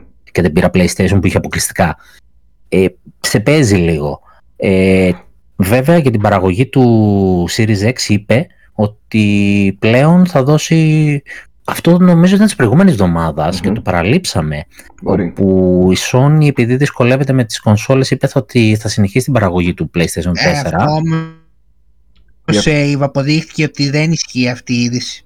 Α, δεν ισχύει. Όχι, όχι. Ωραία. Το ανάποδο όμως ισχύει γιατί το είπε ο Spencer ότι καταργούμε το, τη σειρά One One S, One X, τέλος, και η γραμμή παραγωγής βγάζει μόνο την καινούρια. Γιατί μέχρι τώρα ότι έβγαινε One X, ένα μεγάλο ποσοστό κρατιέται για να γίνουν οι σερβερ που παίζει το streaming. Γιατί παίζει σε, σε ένα αντίστοιχο βέβαια σερβερ που τρέχει με One X's. Οπότε τώρα δίνει full, οπότε θα έχει λίγο καλύτερη διαθεσιμότητα. Πάντως γενικά νομίζω ότι όποιος ψάχνει είτε τη μία είτε την άλλη κονσόλα ψιλοβρίσκει. Όποιο ψάχνει βρίσκει. Κοίταξε ότι μπορεί να βρει γιατί ας πούμε αναδιαστήματα και στα μαγαζιά έρχονται κάποιες ναι, ναι, ναι. Δεν είναι όπως ήταν δηλαδή πριν ένα χρόνο. Μπράβο. Απλά δεν έχει ράφι. Δεν ναι, έχει ράφι. ράφι, δεν έχει Επίσης η Sony έχει ανοίξει μαγαζάκια στην Ευρώπη και μπορείς να αγοράζεις κάποια Α, είναι και αυτό. Ναι, είναι και αυτό. Για να αντιμετωπιστεί το θέμα με τους Scalpel, μπορεί ναι. πλέον να παραγγείλει κάποιος και από τη μαμά. αυτό που είπε ο Ανδρέας, ναι. Μακάρι να το κάνουν όλοι αυτό. Είναι ένα πρόβλημα σε όλες τις κονσόλες. Μπράβο, Αντρέ, ναι, το είχα ξεχάσει. Είναι και αυτό. Οπότε λίγο θα μολοποιηθούν. Γιατί εμένα λίγο με τρομάζει αυτό το πράγμα, ότι μήπως τους βολέψει το να φέρνουν και να υπάρχει αυτός ο ντόρος και να θέλουν όλο και πιο πολύ να αποκτήσουν. Δεν ξέρω, λίγο με τρομάζει αυτή η κατάσταση. Ε, το που μπορεί να οδηγήσει. Στρατό, η Quantic Dream τι μου έλεγες ότι ετοιμάζει ένα παιχνίδι που θα έχει χιούμορ, χαβαλέ, τι κάτι μου είχες Ναι, η Quantic Dream ε, εργάζεται πέρα από το Star Wars, το, το Eclipse. Πότε ναι. μιλήσατε και στο είχε πει; Σε καφέ. ναι. Που δεν ήρθες. Του είπα ένα inside info, λέω στον Ανδρέα, μην το, μην το πεις, λέω. Άσε ναι, το, το, το έχουμε κρυφό, λέω, μην διαρρεύσει. Ε, ναι, είναι αλφα θα τα, θα τα ακούσουν τώρα, θα το πούνε και στα άλλα τα κανάλια είναι το ε, θέμα. Αυτό είναι. Φαίνεται λοιπόν πως ετοιμάζει ένα δεύτερο AAA game το οποίο θα έχει και έντονο το στοιχείο του χιούμορ. Αυτά τα AAA που λέτε μου θυμίζουν κάποια χασάπικα που γράφανε απ' έξω αλφα Ναι. Ε, αυτό βγήκε στη δημοσιότητα από έναν insider ε, με το όνομα account NGD που είναι στο Twitter και σύμφωνα με τα όσα είπε αυτός η ομάδα ετοιμάζει ένα παιχνίδι πατώντας πάνω στο The Dark Sorcerer Demo. Η βάση της ομάδας που δουλεύει το παιχνίδι είναι στο Παρίσι και το project φαίνεται ότι είναι σε πιο εξελιγμένη φάση σε σχέση με αυτό για το Star Wars. Και η τελευταία πληροφορία είναι ότι θα είναι κατά πάσα πιθανότητα cross-gen. Άρα θα δούμε τώρα αυτό και θα συνεχίσουμε με το Eclipse να δουλεύουν. Ναι, αυτό λένε οι φίλοι. Ωραία, δεν, λίγο δεν έβγαζε λογική. Το Eclipse αργούσε πάρα πολύ και λέγαμε μετά το με τίποτα άλλο από Quantic. Η Quantic γενικά έχει πάρα πολλά χρόνια. Το 18 έχει να βγάλει παιχνίδι. Ναι, όντως. Και είναι κρίμα γιατί βγάζει πολύ ωραία παιχνίδια. Ναι. Uh, Stalker 2. Καθυστέρηση. Το περιμέναμε να το παίξουμε στα κοντά. Τι έγινε στράτο; Καθυστέρηση και εδώ ανακοίνωσε η, η GSC Game World που είναι η ομάδα ανάπτυξης του παιχνιδιού ότι θα κυκλοφορήσει στις 8 Δεκεμβρίου πλέον. Ε, Unreal Engine 5 είναι αυτό, ε. Ναι. Και οι έξτρα αυτοί μήνες δηλώσαν ότι θα χρειαστούν για να εκπληρώσουμε τα όνειρα και τους στόχους μας στο παιχνίδι που είναι και το μεγαλύτερο project στην ιστορία του στούντιο και απαιτεί περισσότερο testing. Και χρειάζεται λέει το development να πάρει τον απαραίτητο χρόνο για να βγει το παιχνίδι όπως πρέπει. Εντάξει, ας βγει το παιχνίδι όπως πρέπει για να το παίξουμε και να μην κρινιάζουμε μετά. 8 Δεκεμβρίου λοιπόν στο Game Pass θα είναι Day 1 και τρεις μήνες αργότερα κυκλοφορία και στο PS5. Ωραία, θα, αφού θα μπει Day 1 στο Game Pass θα παιχτεί, θα δοκιμαστεί τουλάχιστον. Γιατί τις εικόνες που έχουμε δει, τις στατικές εικόνες είναι πανέμορφο το παιχνίδι. Με πολύ λεπτομέρεια. Θα κρεμάσει αγώνια. Ε, να πάμε λίγο στην Amiga. Σιωπή, ε. Όχι, δεν θα πάμε στην Amiga, θα πάμε στις αιγνώσεις. Που όμως έχει ταυτιστεί με την Amiga από τα παλιά. Και έρχεται η Sony λοιπόν να ανανεώσει το λογότυπο της αιγνώσης. Το λογότυπο είναι μια κουκουβάγια, είναι το εμβληματικό σύμβολο ε, του στούντιο για όλη τη διάρκεια της ζωής του συγκεκριμένα από το 90 μέχρι που ενοποιήθηκε με τη Sony και άλλαξε όνομα και έγινε Studio Liverpool.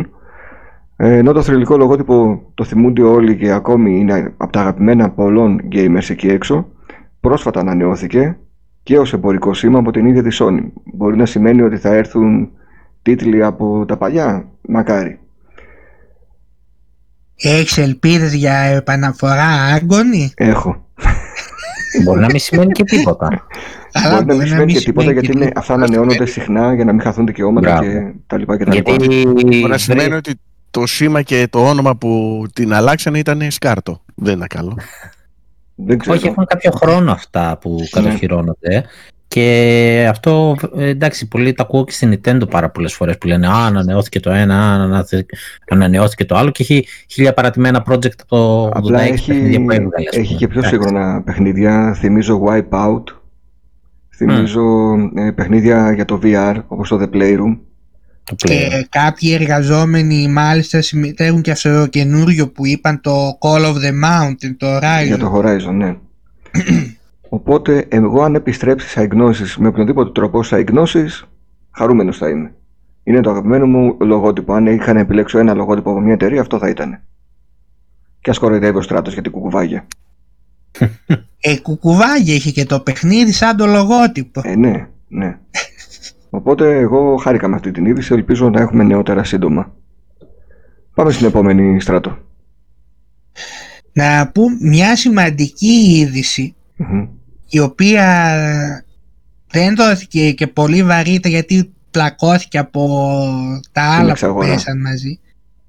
Η 3 φέτος φάμε κατά πάσα πιθανότητα να μην υπάρχει ούτε ως ψηφιακό event. Σύμφωνα με το δημοσιογράφο του Vendor Beat ε, Jeff Grubb, ο οποίος ξέρει είναι γνωστός αυτός insider, ναι. Πέρα από ότι ε, ακυρώθηκε η 3 με την παρουσία κοινού και το 22, πάμε, υπάρχει πιθανότητα να γίνει το ίδιο και με το ψηφιακό event και αυτό σημαίνει ότι έπειτα από πάρα πολλά χρόνια θα είναι εντελώς απούσα η 3 από το πρόγραμμα των εκδηλώσεων. Άρα ε, τι, για φέτος ή το παρατάει για φέτος λέει, για το 22. Άμα βέβαια συμβεί αυτό όπως καταλαβαίνετε, ο Jeff Kill θα πάρει όλο τα ναι. φώτα επάνω του, μία με το Summer Game Festival, μία με τα Game Awards και δεν ξέρω στην τελική τι σημαίνει αυτό και για το μέλλον της E3 γενικότερα. Η δηλαδή... αλήθεια είναι τα νούμερα του Τζέοφ ε, λίγο ξεφύγανε σε σχέση με την E3. Ε, δεν θα ήθελα να το, να το πιστέψω, αλλά πήγε καλύτερα.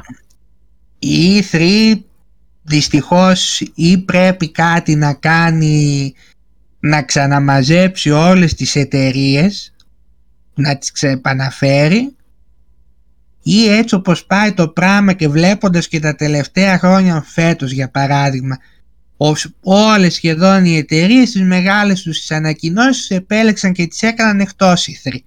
Ναι. Έχει χάσει πολύ από την ε, αξία που είχε, δεν ξέρω. Δηλαδή άλλο ένα παραδοσιακό κάστρο του gaming βλέπω ότι πέφτει, αλλά πέφτει. σηκώθηκε ένα άλλο αυτό του Κίλι που το οποίο πάει και πολύ καλά. Και του, ναι, και πήγε ο Κίλι να κάνει τον αντικαταστάτη από ό,τι φαίνεται. Θα δούμε πώς θα εξελιχθεί και με την E3. Έχει λίγο όλο το σκηνικό της ενημέρωσης τώρα έχει αλλάξει συνολικά. Δεν είναι μόνο τα events, δηλαδή το πώς μαθαίνουμε παιχνίδια, το πώς ε, επικοινωνούνται, έχει αλλάξει πάρα πολύ. Μέσα Βασικά πιστεύω η 3 δέχτηκε χτύπημα και από, τα, από το YouTube, το Alive και αυτά. Δεν είναι όπως παλιά, δηλαδή περιμέναν όλοι να μαζευτούν στην E3 να δουν και όλες τις ανακοινώσεις μετά να τα καταγράψουν ναι. στα περιοδικά, να τα, διαβάσουν. Ναι. Τότε ήταν μια E3 για όλη τη χρονιά. Ναι, τώρα έχουν αλλάξει οι καιροί και αυτό δυστυχώς ε, ε, ναι. παρέσυρε και την E3. Τώρα κάθε εταιρεία κάνει δικό της event, ακόμα και μικρά studio. Βγάζει ένα βιντεάκι στο Ιντερνετ. Κάνει ναι, Devolver ναι, ναι. Digital Expo, ξέρω εγώ. Εντάξει. Και ελέγχει Είναι και πιο οικονομικό. Ναι, ρε παιδάκι, αλλά δες τώρα. Devolver Digital, παράδειγμα, που, την, που μου ήρθε τυχαία. Έκανε εκείνο το χαβαλέ που έκανε στο δικό της. Κορόιδευε τι κορόιδευε. Δεν θα έβγαινε εύκολα αυτό σε μια E3. Mm-hmm. Δεν θα έχει και τον χρόνο. Ότι είναι και κόστος για τις εταιρείες έτσι, να στείλουν περίπτερα και... Είχε και το γούστο της βέβαια και οι θροί με τις παρουσιάσεις που κάναν, που φωνάζανε ξέρω εγώ καλεσμένους, κάναν κάτι show, εντάξει. Βέβαια, οι καλύτερες E3 ήταν οι E3 που παρουσιάζονταν οι νέες κονσόλες. Εκεί ήταν η ναι, ναι, ναι. ναι. ναι. Ε, πήγαιναν και οι δημοσιογράφοι να κάνουν τη λεζάντα τους ότι πήγαν στην E3, πάνε και αυτά Στράτο, πριν πάμε στις πατέντες του Cerny, να κλείσουμε λίγο το θέμα με την Activision ε, Blizzard και την εξαγορά από τη Microsoft, γιατί είδα ότι το έχουμε πιο κάτω σαν είδηση. Ε, ναι. Σε ένα employee FNQ που κατατέθηκε σε US Securities and Exchange Commission, η Activision τονίζει ότι θα τιμηθούν στο ακέραιο οι συμφωνίες με εταιρείες όπως η Sony, η Google και η Apple.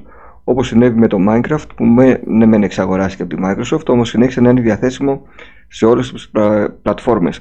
Ε, ό,τι έχει υπογραφεί και ό,τι έχει συμφωνηθεί για όση χρονική περίοδο θα τιμηθεί στο ακέραιο. Αυτό μπορούμε να κρατήσουμε. Και όπως έγινε και με τον Deathloop. Ακριβώς. Έλα, με, όλα, με όλους παιδιά. Αυτό δεν, δεν υπήρχε περίπτωση. Οπότε όποιος είχε κυκλοφορήσει... Δεν υπάρχει λόγος. Όπως έγινε και με την Bethesda που ήδη είχε συμφωνημένο παιχνίδι, εξαγοράστηκε και κυκλοφόρησε. Mm-hmm. Δεν, αυτά οι συμφωνίες θα τηρηθούν. Μιλάμε για από εκεί και μετά. Πάμε σε κάτι που με ενδιαφέρει εμένα, ως, ε, βασικά όλους μας, ως ρετροπόντικες. Τι γίνεται, θα μπορούμε να παίξουμε τα ρετρό παιχνίδια στο PS5. Έχουμε γίνει, βλέπω, μοντερνοπόντικες. Μοντερνοπόντικες. Το έχουμε χέσει τελευταία, βλέπω. Αυτό δεν έχει νέα τον Ρετρό. Άμα έχεις και τον Ανδρέα το Γιαννάκη να προτείνει ταινίες του 20, πού να πάει το ρετρό και από τις ταινίες μετά. Και μουσική από τους KDA. Και μουσική ε. κορεάτικη και να είχαμε να λέγαμε, είπαμε. Για πες τώρα θα παίξω τα παιχνίδια του PS3 λοιπόν. και του PS2. Η Logitech και έβγαλε σειρά περιφερειακών KDA. Κλείνει παράτηση.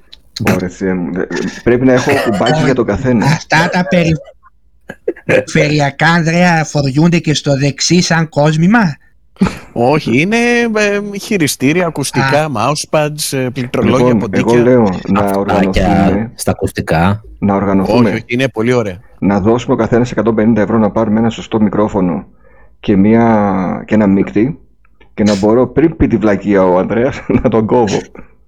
όχι, όχι, πρέπει να τα λέει. Εγώ όχι, πρέπει να τα λέω. Πρέπει να σας...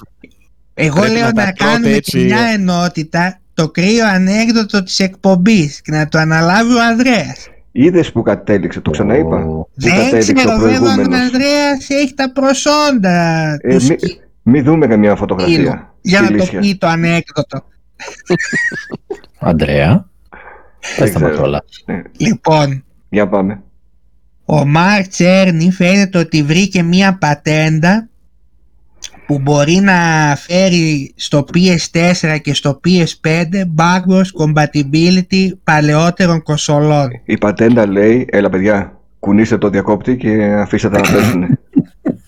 ναι. Ε, τώρα αυτή η εξέλιξη πολλοί είπαν ότι συνδέεται με την ε, ανακοίνωση του Project Spartacus όπου θα υπάρχει μια λίστα με παιχνίδια PS1, PS2, PS3 μέσα και φαίνεται και PSP. και PSP και φαίνεται ότι πάνω σε αυτή τη συγκυρία βρήκε τώρα και την πατέντα για να γίνει το backwards compatibility. Ήρθε η επιφύτηση. Ήρθε η επιφύτηση τώρα.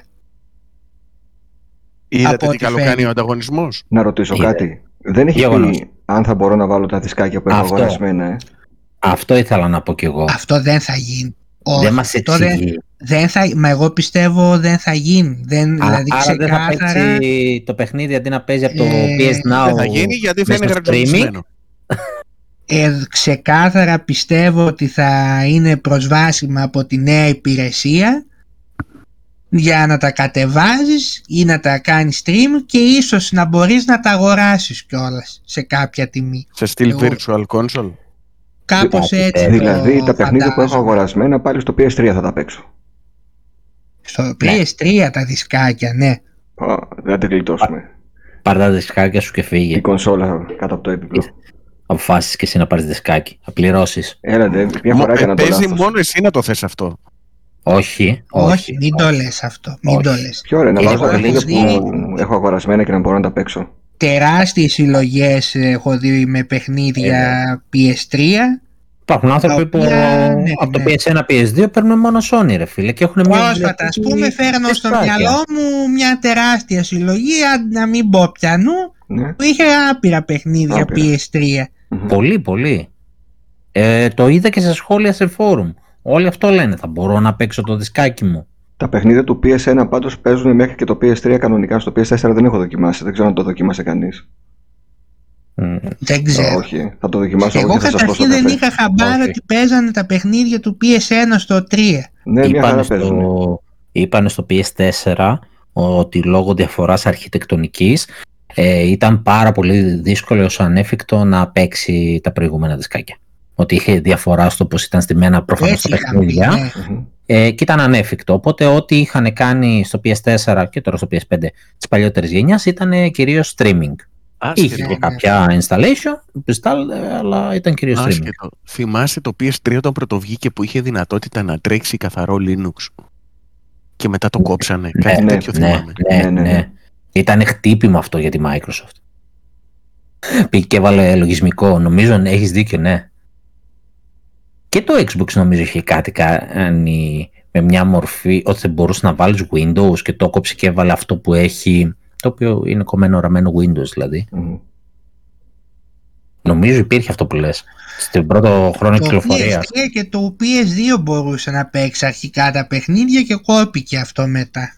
Ναι, γιατί είχε μέσα δεύτερο μηχανισμό, ήταν σαν να παίρνεις κανονικά. Είχε τσιπάκι, είχε τσιπάκι. Ωραία, πάμε παρακάτω. Γι' αυτό και έκανε 700 ευρώ η κονσόλα ακριβώς, τότε. Ακριβώς. Ποιος θα μας πει πώς πήγε το GTA Trilogy; Α, το GTA Trilogy. Είναι παιζικό. Χάλια φαντάζομαι. Φαντάζομαι χάλια.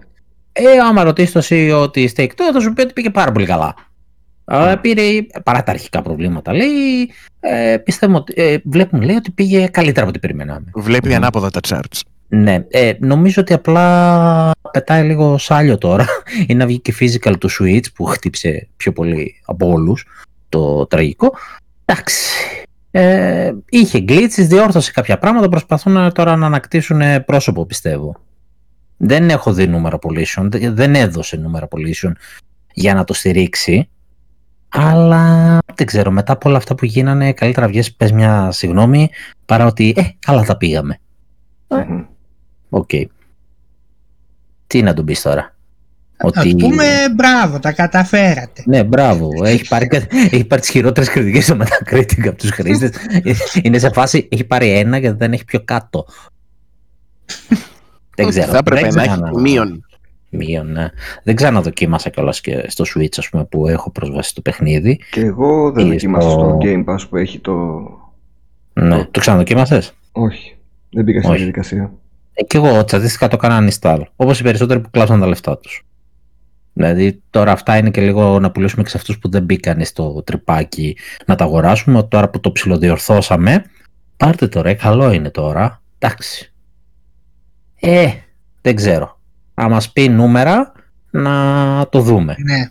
Αλλά δεν μου ακούγεται ότι στέκει. Mm-hmm. Ανάλογα, ανάλογα και τις προσδοκίες που είχαν. Αλλά να μας πει, καταρχάς να μας πει τι ξόδεψε ναι. και τι έβγαλε. Ναι. Ακριβώς. Γιατί έτσι θα κρίνεις την επιτυχία, έτσι. Αυτός μπορεί να λέει: Θέλαμε να βγάλουμε 10 εκατομμύρια, βγάλαμε 12, αλλά δώσαμε 30 για να κάνουμε τα remaster. Εντάξει. Σωστό και αυτό. Πάμε στράτο στην επόμενη. Άλλο ένα παιχνίδι που είναι να κυκλοφορήσει το 22 ε, κατά κάποιο τρόπο ανακοινώθηκε η ημερομηνία καθώς εμφανίστηκε στο store του PlayStation το Ghostwire Tokyo λέω mm-hmm. της Bethesda το οποίο θα κυκλοφορήσει στις 25 Μαρτίου φέτος. Α, 25. Το Είναι αυτό το περίεργο είναι, με τα φαντάσματα; Ναι, είναι του Μικάμι το παιχνίδι. Μπράβο αυτό. Δεν έχω βγάλει άκρη τι παιχνίδι θα να σου πω την αλήθεια, δεν έχω καταλάβει ακόμα. Νομίζω θα είναι στην κατηγορία για να κοπέχνιδο στράτο. Κάτι τέτοιο ψηλιάζομαι από όλα αυτά που έχω δει. Τώρα εντάξει, μπορεί να βγει και καλό, δεν ξέρω, αλλά δεν. Θα διαδραματίζεσαι στον πλανήτη για να έχει πολλές προσδοκίες. Ναι. ναι. Και κυκλοφορεί 25 Μαρτίου για PlayStation και PC. Okay. 25 Μαρτίου λίγο και, δεν Και φαντάζομαι να... ένα χρόνο μετά θα κυκλοφορήσει κανονικά και στο Xbox σαν το Deathloop. Mm-hmm. Στην ε, εθνική εορτή θα κυκλοφορήσει. Ναι, είδες, θα κάνουμε εορτή θα με. Θα γιορτάσει τα, τα 100 χρόνια ανεξαρτησίας. Ε, επειδή εκείνη την ημέρα βγαίνει και το Kirby, μην το, μην το ποντάρετε, μωρέ. Α, βγαίνει και το Kirby. Θα το καταπληκτήσει ο Kirby. καλύτερα θα πάει. Θα γίνει μεγάλη μάχη, ε. Εννοείται. Θα το καταπροχθήσει, παιδιά, ο Kirby. Θα το ρουφήξει όλο. Εννοείται. Κυκλοφορεί και ένα ακόμα παιχνίδι που εμείς δεν το παίζουμε. Έχουμε ακούσει ότι ο Ανδρέας είναι μεγάλος φαν όμως. Του Kirby. Του WWE. Α, ναι. Δεν ξέρω, δεν το έχω ακούσει. Όχι. Ρε. Αντρέα, το Παλιά πιστεύω, έπαιζα ε. λίγο στο Mega Drive και στο PC που είχε κάποια WWE. Να τα πούμε στα γρήγορα. Κυκλοφορεί το E WWE 2K22. Θα έχει δύο νέα modes, το MyGM και το My Function. Στο MyGM οι παίχτες αναλαμβάνουν το ρόλο του General Manager και δημιουργούν το απόλυτο πρωτάθλημα. Από την άλλη το My Function mode θα μπορείς να δημιουργήσεις ομάδες και να συμμετέχεις σε εβδομαδιαία events και challenges. Αυτά. Σαν, σαν το manager θα το κάνουν δηλαδή. Ε, FIFA 2K, με φίλε, όλα manager το ίδιο μαζί. θα τα κάνουν αυτά. Ναι. Αυτό είναι για ένα κοπέχνιδο. Κοίταξε, το WWE έχει κάποιες πολύ ωραίες γκόμενες. Α, αυτό Ότι θα, είναι. ότι τώρα θα το Κάποιοι- υποστηρίξεις, ας πούμε, την κάποιοι WWE. ακροατές ας Που τις πούμε. κρατάνε ξέρουν. τις ταμπέλες των γύρω. Όχι, δεν κρατάνε τις ταμπέλες. Κάποιοι ακροατές τις ξέρουν κιόλας.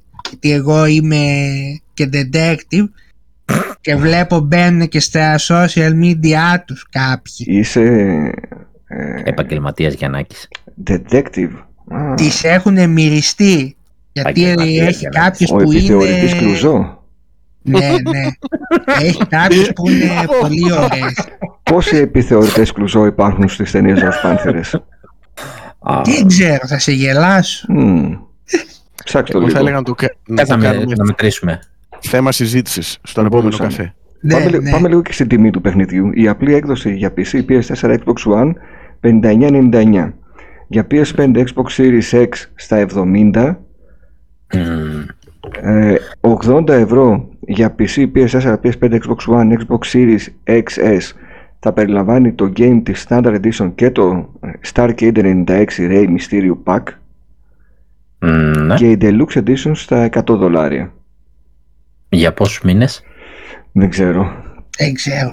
Και Δεν έχει θα και πάει ένα πολύ λέει μακριά. στα 120 δολάρια. Τι είναι αυτό, ένα πλήρες πακέτο που τα περιλαμβάνει όλα. Ναι, Switch από ναι. φέτος είπε να μην βγάλει, ε. Μπορούμε να δώσουμε και 300 δολάρια πάρουμε ένα παιχνίδι να παίξουμε.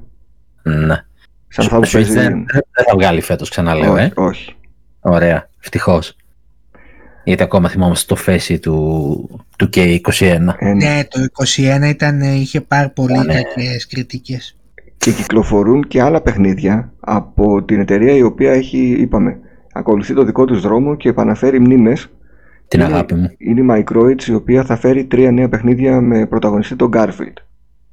Συγγνώμη, παρένθεση χαζή. Λες επαναφέρει μνήμες επειδή με αυτό το καιρό ε, στο PC Building Ναι. το μυαλό μου πήγε μνήμες. Τι μνήμες, DDR4 ή 5. Και ήταν το κρύο ανέκδοτο της εβδομάδας. Από, από το Όντως, Αντρέα. αυτό ήταν άστο. Λοιπόν, μαλάκα. Ε, τρία Ο Γκάρφιλ παιχνίδια. βέβαια τι χρώμα ήτανε; Πορτοκάλι. Το έκανε. Μμ, Μμμ. μάλιστα, Από τα πολλά λαζάνια. μάλιστα. Λοιπόν, σύμφωνα με τον Alain Milly, τον editorial director της Microids, α, θα έχουμε τρία εντελώς διαφορετικά παιχνίδια μεταξύ τους με πρωταγωνιστή τον Garfield. Καλό είναι αυτό, να έχουμε και, πι- και πιτσιρίκια να παίξουν παιχνίδια. Έρχεται και ο Garfield. Εγώ έχω προσωπικά Βλέπω και πάρα πολύ racing. καιρό. Τελευταίο παιχνίδι ε, Garfield θυμάμαι στο, στο E NES. Ε, κοίταξε λίγο τώρα. Το σήμερα πρέπει να εξηγήσουμε σε πολύ κόσμο ποιος είναι ο Γκάλφιντ. Ε, νομίζω αυτοί που μας ακούνε ξέρουν Δεν πάνω έχει κάτω. κινούμενα Ναι, ο εντάξει. Γκάρφιλ πλέον. Έχει Ε, και ο- καινούργια, αλλά δεν ξέρω. Ξέρεις τώρα είναι τόσο πολλά τα παιδικά και οι συνδρομητικές. Ναι, ναι. Πιο πιτσιρίκι κάθεται να δει Garfield, αλλά υπάρχει. Ε, υπάρχει, ναι, εντάξει. Ε, και βλέπω ότι θα έχει και racing. Δηλαδή, εντάξει, ναι, θα ωραία. βγει και ένα παιχνίδια. Garfield Kart. Εντάξει, μικρό, Τρέμει, καλά το πάει. τρέμει το Mario Kart. Έρχεται ο Γκάρφιλ τώρα. Στάνταρ, Ω. στάνταρ. Φίξαν οι κλουτοί μας. Όλοι κάρτ βγάζουν. Πλέον έχει γίνει. Ε, το θέμα είναι να βγει ένα kart και να έχει και φρέσκες ιδέες. Αυτό, ναι. Και να είναι καλές. Το, το μόνο φρέσκο που άκουσα ε, ήταν ε, για οι φήμες, γιατί δεν ξέρουμε αν θα είναι, για το νέο Mario Kart που είπαμε την Ναι. προηγούμενη φορά. Ναι, ναι, ναι. Και, στο, Α, και τα δούμε αν είπες και θα είναι αναλυτικά αλήθεια. στο Νιτεντιάτικο πρωινό. Βέβαια, βέβαια. Να δούμε αν είναι αλήθεια. Κάποιος άλλος τώρα πολλά ανακοινώθηκαν. Κάρτι τύπου Smash, ας πούμε, που πάλι τα ίδια. Ναι. Φέρτε λίγο μια πρωτοτυπία. Ε, Στράτο, πάμε και στην ε, τελευταία είδηση πριν περάσουμε στα της Τελευταία Nintendo. είδηση αφορά τις γνωστές αιτήσεις ε, αναλυτή, αναλύσεις της Amber Analysis. Χωρίς να περιλαμβάνεται στις εκτιμήσεις αυτές η δεν περιλαμβάνεται, της, ναι, όχι. Η εξαγορά της Activision δεν περιλαμβάνεται γιατί έγινε μετά από την έρευνα αυτή.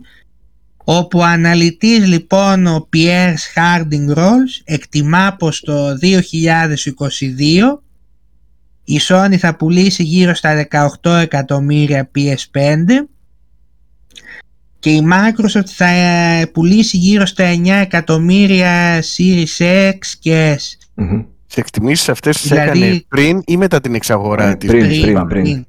πριν. πριν. Εκτιμά ότι θα, ήταν, θα είναι 2 προς 1 η αναλογία, αλλά πιστεύει όμως ότι δεν θα είναι καμιά από τις δύο κονσόλες ε, πρώτης σε πωλήσει το 22 καθώς την πρωτιά θα την έχει το Switch που πιστεύει ότι θα κάνει τουλάχιστον 3 εκατομμύρια περισσότερες πωλήσεις από το PS5.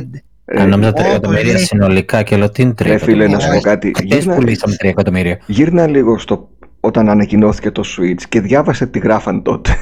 ναι, ναι, ναι, ναι, ναι, ναι. Ναι. Μπορώ να κάνω μια ολόκληρη εκπομπή Να έχει... κάνεις, να κάνεις Νίκο. Θα έχει δηλαδή- ζήτηση το OLED και οφείλεται και εκεί ναι. λέει. Όπως λέει και ο φίλος μας θα αποθεωθεί πάλι. Βέβαια η Nintendo ανακοίνωσε ότι λίγο θα έχει προβλήματα παραγωγή και αυτήν με τα chips. Αν ισχύουν και φήμες ότι ετοιμάζεται για 23-24 για νέα κονσόλα, δεν ξέρω κατά πόσο θα έχει διαθέσιμα. Mm-hmm. Πόσο είπες, 18 και 3 παραπάνω που λέει, 21 εκατομμύρια; Ναι, ναι. Αποθέωση. Χωρίς παιχνίδια των άλλων. Μόνο με τα δικά της. Ε, κοίταξε. Το 22 μέχρι στιγμής διαγράφεται ε, σε κυκλοφορίες πολύ καλύτερο του 21 για την Nintendo. Για πάμε σε δηλαδή, Nintendo κατευθείαν. Εγώ δεν ξέρω αν το ξέρετε. Οι άλλοι έχουν παιχνίδια των άλλων. Και πήγαν τώρα και οι άλλοι που δεν έχουν δικά τους και ξαναγόρασαν τον άλλον που ήταν και τον άλλον πριν αλλά τώρα θα είναι μόνο δικά τους και δεν θα είναι τον άλλον ενώ η Nintendo θα έχει μόνο τα δικά της, όχι τον άλλον. Για όσους αυτός ακούν. Είναι, αυτός είναι ο γρίφος της εβδομάδας. Για, για να ο... καταλάβατε. Για όσους καταλάβατε. Όποιος κατάλαβε, γράφει από κάτω, ο πρώτος που θα λύσει το γρίφο της εβδομάδας θα πάρει μια γκαλίτσα του στράτου να ηρεμήσει. Ναι. Αυτό, θα, αυτό θα το λύσει κατευθείαν όποιος είναι στο Discord server της Δετρόπολη. Μόνο αυτοί έχουν καταλάβει την καλή ναι. Αυτά είναι παιχνιδάκι για αυτούς που είναι στο server. Έτσι. Για πάμε, Νίκο, στη Nintendo. Λοιπόν, πρώτα ωραία είδηση που είδαμε στην εβδομάδα, η οποία δεν είναι της Nintendo, είναι multi-platform, αλλά ήθελα να την αναφέρω και την έβαλα ε, σαν Nintendo ανακοίνωση, σα εξηγήσω το σκεπτικο Είναι ένα καινούριο Battle Royale παιχνίδι, το οποίο ξέρετε πόσο δεν μου αρέσουν αυτά τα παιχνιδια Είναι το My Hero Academia Ultra Rumble. Θα είναι σε όλες τις κονσόλες, PC, παντού, δεν θα έχει κάτι. Το My Hero Academia είναι ένα άνιμε όπου έχει στην ουσία, ένα πάρα πολύ ωραίο άνιμε να πω, πρώτες δύο σεζόν είναι στο Netflix, δείτε εδώ, ε, το οποίο έχει στην ουσία ένα σχολείο με μαθητές με υπερδυνάμεις. ΟΚ, okay. Claim μέχρι εδώ. Γιατί το έβαλα μέσα; Με ενθουσίασε η ιδέα του Battle Royale γιατί σκέφτηκα, η πρώτη σκέψη που έκανα είναι πόσο κουμπώνει το θέμα με το gameplay. Δηλαδή όπως δεν μ' αρέσει το LOL και έπαιξα Pokemon Unite γιατί έβγαζε λογική στο κεφάλι μου το theme των Pokemon σε αυτό το στυλ παιχνιδιού, έτσι βγάζει και εδώ νόημα το My Hero Academia. Θα είναι μάχες 24 ατόμων στην αρένα, ε, δεν μας έδειξε πάρα πολλά, αλλά δείχνει να φαίνεται να είναι λίγο fighting κανονικά μάχησε, να έχεις τις ε, unique ε, κινήσεις του κάθε χαρακτήρα, ε, να μην είναι δηλαδή πιο στατικό. Οπότε θα είναι μια ωραία προσθήκη, το ωραίο παιχνιδάκι, online. Παντού θα είναι, δείτε το, απλά σαν θέμα μου άρεσε ότι κολλάει με το gameplay. Ωραία. Τώρα, ε, χτες, χτες κυκλοφόρησε το Banjo Kazoo στο Nintendo 64 όσοι έχουν το, το Game Pass, το Expansion Pack και ανακοίνωσε καπάκια ότι το επόμενο μήνα θα έχει το Zelda το Majora's Mask. Άρα πάμε μάλλον σε μηνιαίες κυκλοφορίες. Νίκο, ε, βελτιώθηκε και το κομμάτι με τα παιχνίδια στο Nintendo 64. Βεβαίως. Ε, και μάλιστα μου έκανε, είδα την είδηση και μου δικαιολόγησε γιατί κατέβασε δύο αρχεία. Έκανε update και κατέβασε και κάποια ε, data extra. Αυτό συνήθως γίνεται όταν έχεις κάποιο παιχνίδι και κάποιο DLC και κατεβάζει το παιχνίδι και κατεβάζει το DLC και φαίνεται στην οθόνη σου, ρε παιδί μου, ότι σου βγάζει διαφορετικό Ε, και εξήγηση μάλλον είναι αυτό ότι γίνανε κάποιες διορθώσεις στο. Είδαμε σίγουρα στο Ocarina το μεγάλο το πρόβλημα που είχαν όλοι με τα water reflections, με, τα, με το fog ε, τριγύρω, ότι διορθώθηκε. Κοίτα τι κάνει και... πάνω στην Nintendo, ε, τα διορθώνει άτιμη και δεν λέει τίποτα. Και δεν λέει τίποτα, γιατί σου λέει ναι. είναι σαν να παραδέχομαι το λάθος μου, να το πω. Δεν λέει. Όπως και έβγαλε και update για την κονσόλα και πάντα γράφει stability. Ναι. Δεν είχε κάτι ιδιαίτερο, ήταν διορθώσεις στο Bluetooth και στα SSL ε, πρότυπα. Αυτό ήταν τίποτα Climb αλλά θα μπορούσε να το γράφει, ρε παιδί μου. Ε, ναι. Δεν τα επικοινωνεί αυτά η Nintendo. Παρ' όλα αυτά το διόρθωσε, δεν ξέρουμε αν έχει κάποια διόρθωση και σε κάποιο άλλο παιχνίδι. Αλλά αρχίζουμε να βλέπουμε και το μοτίβο που λέγαμε και σε προηγούμενη εκπομπή. Ότι πάει σε μηνιαία μάλλον release μέχρι στιγμή. Mm-hmm. Και με το που βγαίνει το, το παιχνίδι ανακοινώνει το επόμενο. Οπότε για Φεβρουάριο, να ξέρετε, έχουμε και Majora's Mask. Okay. Να δούμε και εκεί πώς θα τρέξει, τι θα κάνει. Okay. Τώρα, λέγαμε πριν για την πώς επικοινωνούνται τα παιχνίδια πλέον. Ένα πολύ συχνό φαινόμενο στο Switch, ειδικά τελευταία. Δεν ξέρω, στις άλλες κονσόλες δεν το έχω παρατηρήσει σε τέτοιο βαθμό. Είναι τα leaks του παιχνιδιού μέρες πριν την κυκλοφορία. Mm-hmm. Το είδαμε στο Metroid Dread δύο μέρες πριν να το παίζουν σε χακαρισμένα ναι. Switch. Ναι. Τώρα μιλάμε 10 μέρες πριν, είδαμε το Pokemon Legends Arceus. Κάποιοι το παίζουν κανονικότατα και στριμάρουν στο Twitch. Η Nintendo τρέχει να τα κλείσει όλα. Ναι, ναι. Είχαν διαρρεύσει εικόνες, gameplay, spoiler. Με το που ξεκινά το παιχνίδι και βλέπεις το πρώτο βιντεάκι που σου ξεκινάει η ιστορία, είναι καθαρό spoiler πώς πηγαίνεις σε αυτή την εποχή, τι σημαίνει, δηλαδή ποιος είναι ο ρόλος σου. Το οποίο εντάξει, ήταν λίγο άσχημο spoiler. Ε, Όποιος θέλει να βρει πληροφορίες, έχει άπειρες πληροφορίες. Όποιος δεν θέλει, ας μείνει μακριά από το Ιντερνετ. Ε, βγήκαν και τα πρώτα reviews από την Ιαπωνία. Και... Εύκολα το λες, ας μείνει μακριά από το Ιντερνετ. Ναι, ρε παιδί, προφανώς βρωμήσανε παντού. Και επειδή και εγώ είμαι στα φόρουμ, κάποιος πήγε και ανέβασε, φάγανε τον blog τους. Ρε παιδάκι τους είπαμε, ρεμίστε μια εβδομάδα, δέκα μέρες. Αλλά ναι, τώρα Πάλι καλά δεν μας είπες μην πληρώσετε τη συνδρομή σας ε, του ίντερνετ στο σπίτι. Είναι μια λύση. Επίσης έχω ανεβάσει βιντεάκι για το θέμα, μην το δείτε, είναι spoiler. Γράφει και όλα spoiler. Ε, την πρώτη μέρα και όλα. Εγώ έμεινα στα του τι κυκλοφόρησε στο Twitter. Βίντεο δεν βλέπω, ούτε εγώ, γιατί θέλω να το απολαύσω όταν, όταν το πιάσω στα χέρια μου. Και μάλλον θα αργήσει γιατί το πήρα από μεγάλο κατάστημα, ήθελα το pre-order bonus, οπότε δεν κοιτάω τίποτα. Εσύ, ε... Ανδρέα, θα παίξεις ε, Pokemon. Όχι, ποτέ δεν τα γράψα. τα θα, θα παίξεις, θα παίξεις, θα το δείξω εγώ, θα τον αρέσει. Λες, ε, ποτέ δεν μπήκα σε λογική τους. Θα την εξηγήσω, δεν είναι τίποτα. Αλλά αυτό θα είναι διαφορετικό παιχνίδι. Και μέχρι στιγμής οι Ιάπωνες που το κάνανε review λένε αυτό. Ότι είναι κάτι φρέσκο, κάτι καινούριο, είναι γεμάτο νέες ιδέες. Είδαμε, σποιλαριστήκαμε κάποια πράγματα, δεν ξέρω μέχρι πού φτάνει αυτό το πράγμα. Θα μάθουμε σε 10 μέρες περίπου. Εντάξει, δεν, δεν κοιτάω περαιτέρω, δεν λέω περαιτέρω για το θέμα. Ξέρω και κάνα δύο-τρία πράγματα παραπάνω, δεν θα πω να μην χαλάσω κανέναν τυχόν που θέλει να το παίξει, του χαλάσω την εμπειρία. Τώρα, ε, κάτι που σας έλεγα και πριν ήταν για το Master Hunter Rise και θα το αναφέρω περισσότερο για να δούμε πώς όταν θες να κάνεις μια ωραία δουλειά ε, μπορεί να γίνει σωστά. Βγαίνει λοιπόν το Master Hunter Rise στο Switch και πήραν την έκδοση του Switch και την κάνανε PC. Ποια η διαφορά τους μεταξύ τους, ότι τρέχει σε 4K 60 FPS. Ναι, OK, έχει κάποιες εξτρά επιλογές σε σκιά σε όλα αυτά, αλλά επειδή δεν φτιάχτηκε κατευθείαν στο PC να, χρειά... να βάλεις μέσα όλες αυτές τις μοντέρνες ε, τεχνολογίες και δεν συμμαζεύεται. Και πιο ανεβασμένα για... textures. Μπράβο, εκεί θα ήταν πρόβλημα να το περάσει το Switch. Κάνοντας όμως το ανάποδο, κανένας δεν το έχει πάρει χαμπάρι και βγήκε σήμερα η αναφορά του Digital Foundry που λέει ρε παιδιά είναι το ίδιο παιχνίδι. Δεν έχει διαφορά. Δηλαδή, Άρα έχει γίνει πολύ καλή βρεις... δουλειά. Έχει γίνει πάρα πολύ καλή δουλειά. Πρέπει να είναι και η εταιρεία που έσπρωξε αυτό που σας είπα πριν, ε, γιατί νομίζω η Capcom ήταν, είχε σμπρώξει το Switch να βάλει παραπάνω RAM, γιατί ετοίμαζε μεγάλο παιχνίδι. Πρέπει να είναι αυτό το παιχνίδι. Νομίζω ήταν η Capcom. Και αν είναι η Capcom, αυτό είναι το παιχνίδι. Δεν έχει κάτι άλλο τόσο μεγάλο. Ε, Σας έχω πει καταρχάς ότι το Rise ξέρεις να το πάρετε γιατί είναι ένα από τα καλύτερα παιχνίδια τεχνικά του Switch. Μόνο και μόνο από αυτό, δηλαδή μόνο να το δείτε πόσο τα loading σε αυτά, εγώ δεν είχα κανένα παράπονο. Ο Astral Chain έχει πολύ καλά γραφικά. Ναι, βέβαια, δεν το συζητάμε. Αλλά μιλάμε για ένα παιχνίδι τώρα του όγκου του, ε, του Rise, έτσι. όταν θα, ανοίξω χάρτης, όταν θα παίξω online και δεν θα σταματήσει στιγμή να σκεφτείς και τεχνικά, αλλά και από τη δομή του παιχνιδιού δεν σε νοιάζει άμα θα μπει κόσμος. Φτιάχνεις παιχνίδι, μπαίνεις, μπαίνουν άλλοι τρεις και δεν κολλάει τίποτα. Είναι, είναι, θα, άμα θες, Αντρέα, θα το δείξω και στην πράξη, ίσως το καταλάβεις mm. καλύτερα. Είναι πανέμορφο. Mm. Και στην τηλεόραση είναι πανέμορφο. Εκεί που θέλω να καταλήξω ότι φτιάχνοντάς το και αναβαθμίζοντάς το για PC, κανένας πισάκιας δεν παραπονέθηκε. Μπορεί, άμα γινόταν ανάποδα, να ήταν ένα υπερτούμπανο παιχνίδι. Θα ήθελα και ένα υπερτούμπανο PC μεταξύ μας. Αλλά η έκδοση είναι η ίδια. Digital Foundry λέει στην ουσία είναι το παιχνίδι του Switch σε 4K 60 fps. Αυτό. Εντάξει. Πολύ ευχαριστημένοι όλοι. Μια χαρά. Καλή δουλειά και για τους μεν και για τους δε. Και ίσως και με λιγότερο κόστος από το να γινόταν ανάποδα. Δεν ξέρω. Μια συζήτηση αυτή, μια σκέψη όταν είδα το βιντεάκι που έκανα. Εν αντιθέσει, που λέγαμε για τη Square Enix, δεν θα σταματήσω να κράζω για αυτό το πράγμα.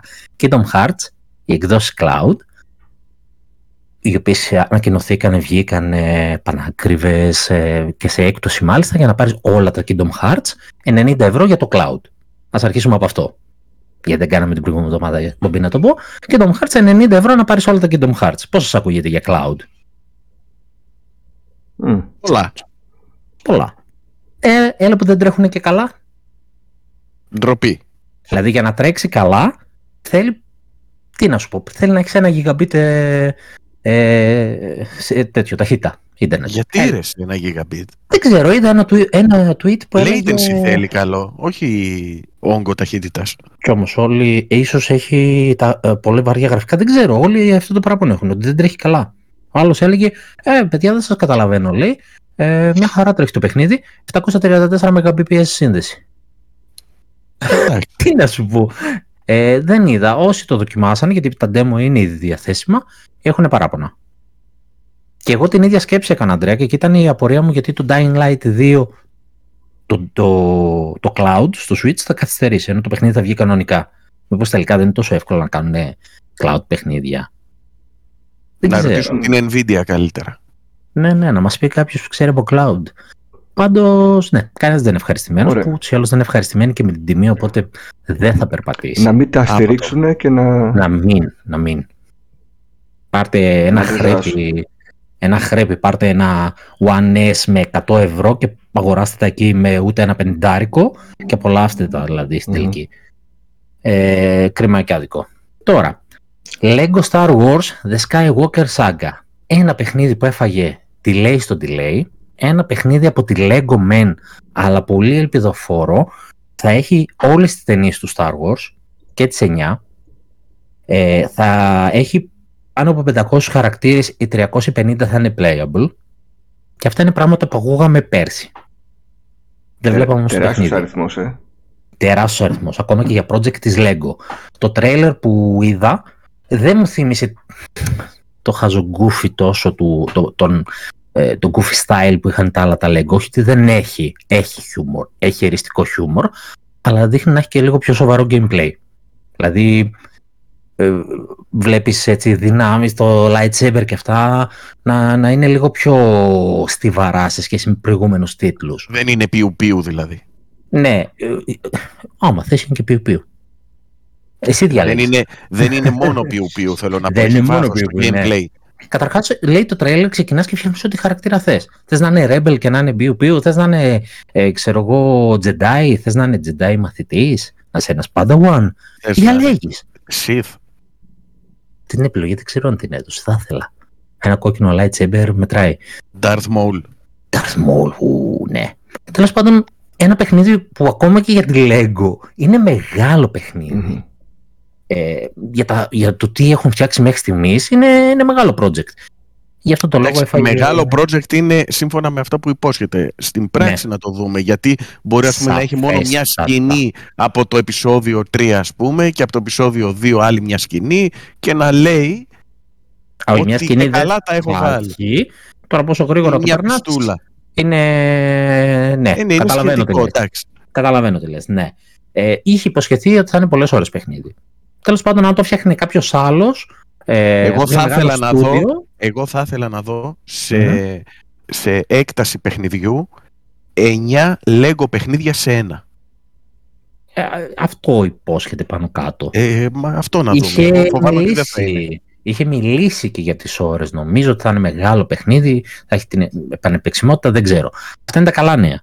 Τα κακά νέα είναι που έριξα πριν την πηχτή ότι ε, το στούντιο που το ανέλαβε, νομίζω ότι TR είναι. Ε, έπεσε crunch στο crunch, έπεσε απέτηση, τρελή από τους εργαζόμενους και μάλιστα λέγανε ιστορίες ότι είχαν μια παλιά μηχανή... Ναι, και πρόσεξε τώρα, ανοησίες. Είχαν μια παλιά μηχανή που χρησιμοποιούσαν για να φτιάχνουν παιχνίδια, δεν την ανανεώνανε και μια δουλειά, ένα animation που ήθελε δύο λεπτά, τους έπαιρνε και 20 λεπτά να το κάνουν, ενίοτε και μισή ώρα, γιατί κράσαρε και δεν έκανε save ε, ε, ελληνική, εταιρεία το, ελληνική εταιρεία το κάνει. Όχι, αλλά θα βγάζει λογική αυτό που λες. θα βγάζει πολύ λογική τώρα που το σκέφτομαι. Αυτό είναι το κακό λοιπόν, ότι κρέμασε τους εργαζόμενους, δεν τους, ε, σε φάση του πήγαινε. Δεν τους έδωσε εργαλεία με λίγα λόγια. Ναι, και σε φάση πήγαινε να, να φύγει και του λέει πού πας να φύγεις; Τελείωσε τη δουλειά σου. Του τύπου σήμερα πρέπει να κάνεις αυτά τα 10 πράγματα. Δεν με νοιάζει πόση ώρα θα σου πάρει επειδή σου, δεν σου έδωσε εργαλεία. Θα τα κάνεις αυτά τα 10 πράγματα. Μα τα δουλεύω με 5 4 αφεντικό. Τι να κάνω; αυτό έχουμε, αυτό θα χρειαστεί. Όσο χρειαστεί. Οπότε είναι αυτό. Τώρα λες, το στηρίζεις το παιχνίδι, δεν το στηρίζεις. Αυτό Κρίμα, είναι η σκέψη μου. 5 Απριλίου θα κυκλοφορήσει το παιχνίδι. Θυμάστε παλιά που βγαίνανε τα καινούρια Sonic 2 στα 90s, το Mario World, στο NES και παιχνίδια. Τότε δεν βγαίνανε τέτοια νέα με τις συνθήκες εργασίας που βγαίνανε αυτά τα παιχνίδια. Ε, ναι. Βέβαια δεν βγαίνανε, μπορεί να υπήρχαν, δεν ξέρεις. Δεν ξέρω. Αλλά ήταν μεράκι τότε, τότε δεν υπήρχαν παιχνίδια. Τώρα... Τότε οι developers τα κάνανε και κάνανε πάρτι στο διπλανό δωμάτιο. Οι developers ήταν κάτι geek που είχαν σπουδάσει κάτι άλλο και το εφαρμόζανε στο gaming γιατί έτσι, γιατί γουστάρανε. Και νοικιάζανε ένα Airbnb και κάνανε ναι, ναι coding ναι, ναι. και μετά κάνανε party και φωνάζανε γκόμενες. Άγια σου. ε, να πω κι εγώ για κανένα delay, γιατί, γιατί να μην ε, ναι. έχουμε εμείς delay. Ε, Life is Strange, η Remaster Edition που ήταν τώρα για το Φεβρουάριο, παίρνει delay μέσα στο 22, δεν ξέρουμε πότε. Ε, ΟΚ, okay, το ίδιο συνέβη και με τον νέο τίτλο του στο True Colors, αλλά η εταιρεία τελικά έφτιαξε το παιχνίδι από την αρχή για το Switch. Έδωσε ένα παιχνίδι αρτιότατο για την κονσόλα. Το ίδιο πιστεύω ότι θα κάνει και για τα δύο προηγούμενα Life is Strange και τη Remastered Collection. Οπότε δεν πειράζει, κάντε delay. Πλησιάζει και ο καιρός της Physical για την True Colors και όποτε έρθει και το Remaster μια πολύ ωραία σειρά παιχνιδιών για ποιον αρέσουν τα adventure, μπορείτε να δοκιμάσετε. Επίσης πολύ ωραίο adventure που έρχεται στο Switch με άλλη λυπητερή ιστορία είναι το Sherlock Holmes Crime and Punishments, παλιό παιχνίδι. Sherlock Holmes, 10 υποθέσεις αυτόνομες της Λίνης, ε, το οποίο είναι σε έκπτωση τώρα για pre-order 15% και έχει και ένα extra 10% αν έχεις αγορασμένο το Sinking City. Είναι 3 Φεβρουαρίου κυκλοφορία και η λυπητερή του ιστορία είναι την της Frogware, η οποία με το Sinking City της είχαν πάρει τα δικαιώματα όλα η licensing ε, εταιρεία, ήταν στα δικαστήρια και δεν έβγαζε φράγκο από το παιχνίδι τους και το Sinking City υπήρχε μόνο στο Switch μέχρι mm-hmm. πρότινος. Είχαν αφαιρεθεί όλες οι εκδόσεις από πατού και πουλούσε μόνο η ίδια κλειδιά από PC. Το κατέβαζες από το site τους γιατί είχαν τρομερά θέματα, δεν χάνανε λεφτά. Προφανώς ανακτήσανε κάποια δικαιώματα, πήραν το Sherlock Holmes και το κυκλοφορήσανε στο Switch τώρα που μπορούν, γιατί είχαν σταματήσει οποιαδήποτε, ε, οποιαδήποτε development. Εντάξει, είναι... Βασικά, όχι... ναι. είναι και παιχνίδια που παίζονται στο Switch εύκολα. Παίζεται εύκολα, ναι, θα είναι πολύ ωραίο. Απλά θέλω να πω ότι είναι μια εταιρεία ωραία για adventure, η οποία δεν μπορούσε να κυκλοφορήσει παιχνίδια για νομικά κολλήματα. Μια που λες adventures τώρα, ναι. το σκέφτομαι και λέγαμε για τη Sierra που θα ναι. αναβιώσει η Microsoft ε, και λέμε γενικώς ότι τα adventure έχουν πεθάνει και το τι θα κάνει τη Sierra και τους τίτλους της. Δείτε το Life is Strange. Ναι, ένα ναι. adventure υπερεπιτυχημένο τι μπορεί να κάνει. Το Life is Strange το πρώτο και παίξτε το Switch όταν βγει. Ναι. Εγώ αυτό περιμένω. Εντάξει, απλά δεν είναι καθαρό μου adventure όπως τα παλιά. Έχει αλλάξει. Καλό είναι αυτό. Προσαρμόστηκαν. Ε, ναι, μήπως, μήπως, τα, μήπως τα, τα adventure της νέας γενιάς πρέπει να ακολουθήσουν αυτό το μοντέλο. Ναι, ναι, ναι, θα προσαρμοστούν. Είναι αυτά που λέμε story-based. Που είναι Μπράβο. Και... Γιατί όχι; Ο στράτος τόση ώρα με Nintendo πρέπει να λιποθύμησε. That was the point. Okay. Stratos has left the building. By the way, εδώ είμαι, εδώ είμαι. By the way και τα παλιά τα point and click που ξαναβγαίνουν πάνε καλά στο Switch. Και βγαίνουν και καινούργια τέτοιου τύπου. Ε, το Life is Strange, το remaster θα βγει και σε retail. Ναι. Α, α θα βγει και σε physical. Ήταν τώρα να βγει η physical του True Colors που καθυστέρησε να βγει και να βγει καπάκι και το digital και το physical του remaster. Εννοώ άμα βγει και στις άλλες κονσόλες σε, σε physical. Ε, σε άλλες θα βγει, δεν έχει delay. Θα βγει ούτε Και physical, όχι ναι, ναι μόνο. Ναι, ναι, ναι. Εκείνο θα βγει χωρίς delay και day one και τα δύο. Ναι, ναι. Δεν έχουν θέμα εκείνο. Βέβαια, αφού είχαν και κάτι ωραίες, ε, νομίζω έχει και συλλεκτική. Που πουλούσε χώρια το remaster, κάτι τέτοιο. Mm-hmm. Δεν θυμάμαι. Για πάμε ε, και στην ε, τελευταία είδηση. Τελευταία είδηση είναι για τον, αυτόν τον περίεργο του developer, το Suda 51, ναι. που κάνει αυτά τα No More Heroes.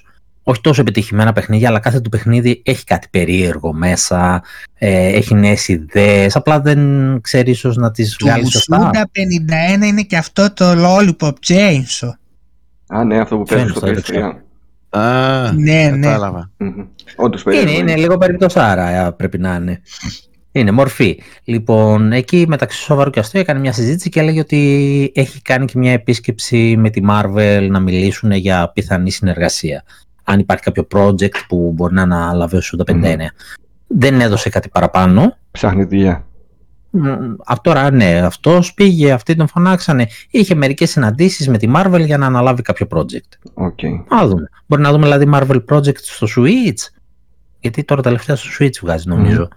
Δεν ξέρω άλλες κυκλοφορίες ε, που μπορεί να έχει αλλού. Ε, αλλά ξέρω εγώ μήπως, λέω εγώ τώρα. Mm. δούμε. Okay. Να πάμε στο τι παίζουμε στις ταινίες που είδαμε και προτείνουμε. Ε, πάμε gameplay, τώρα είμαστε φρέσκοι. Ε, Από gameplay δεν έχω να πω τίποτα εγώ τώρα. μόνο λίγο FIFA παίζω, τι να πω, εντάξει. Ανδρέα, εσύ; Και εγώ τα ίδια. Και εσύ τα ίδια, ωραία. Να πω εγώ λοιπόν ότι παίζω μετά από πάρα πολλά χρόνια που έχει κυκλοφορήσει το παιχνίδι, το πρώτο Shenmue.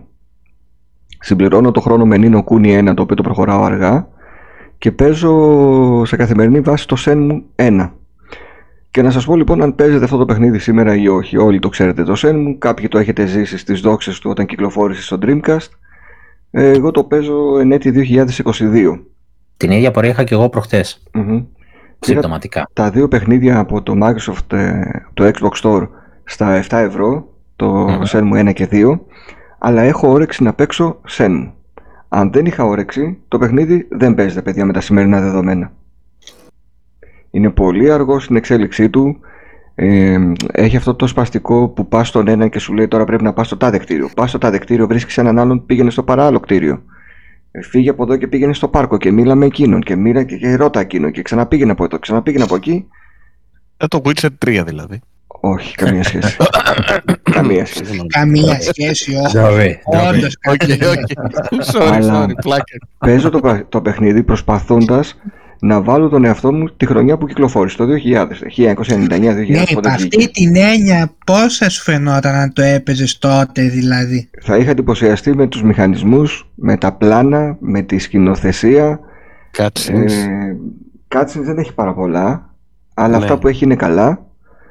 Και είναι ένα παιχνίδι που ουσιαστικά ζει στην καθημερινότητα του πρωταγωνιστή. Πρέπει το βράδυ να επιστρέφεις στο σπίτι σου, να κοιμάσαι, να κάνεις την προπόνησή σου γιατί θα παίξεις ξύλο κάποια στιγμή με κάποιους.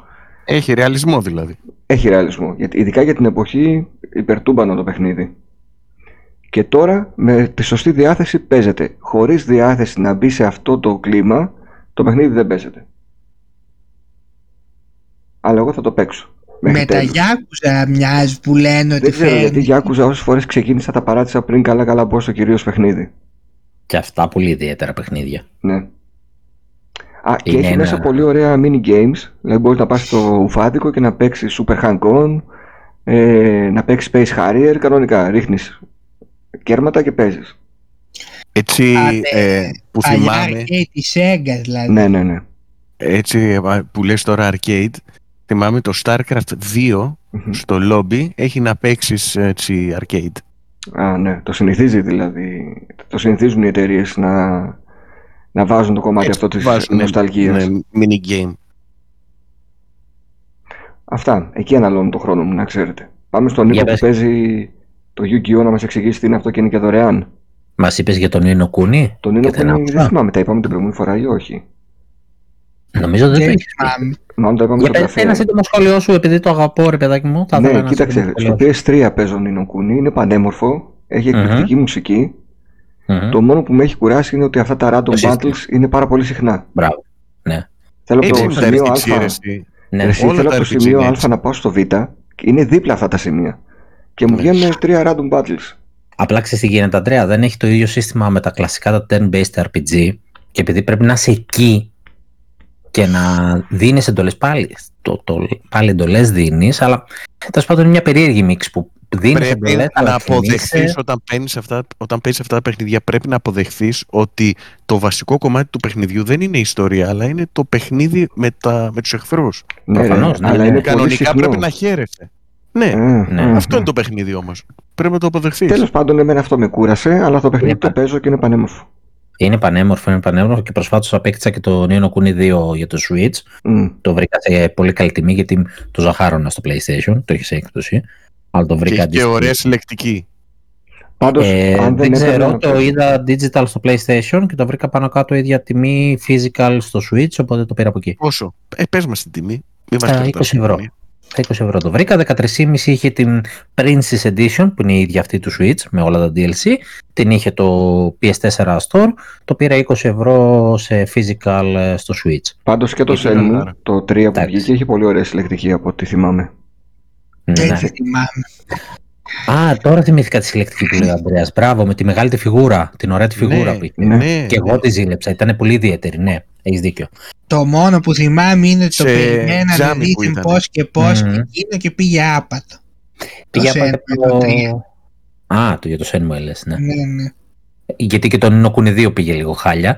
Ε, Πολλούς δεν άρεσε. Ήταν διαφορετικό από το ένα. Mm-hmm.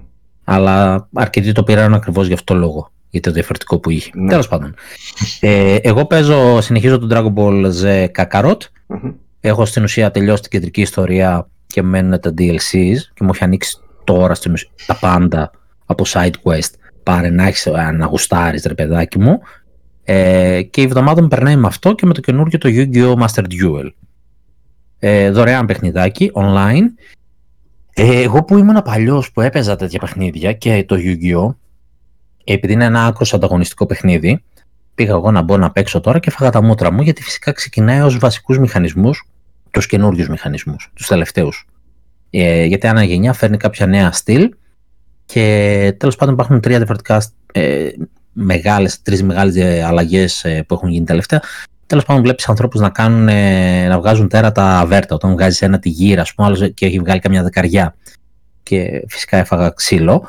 Ε, αλλά έχει το solo game που μπορείς να μπεις και στην ουσία να μάθεις λίγο πώς πάνε αυτά τα πραγματάκια και να ανταπεξέλθεις.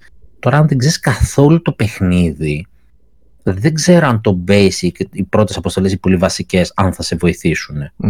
Ε, και γενικά είναι πολλές κάρτες, πρέπει να διαβάζεις, να προσέχεις τι διαβάζεις, πώς δουλεύει, πώς δεν δουλεύει. Αν είσαι τελείως τελείως άσχετος, θα τα βρεις λίγο μπαστούνια στην αρχή, πιστεύω. Mm. Ίσως εκεί έπρεπε να φτιάξεις ένα σκαλί.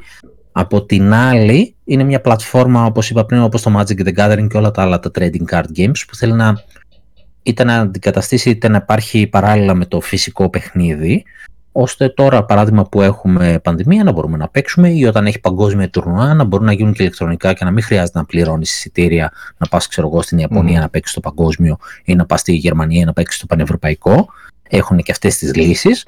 Οπότε ως προς αυτό είναι καλό.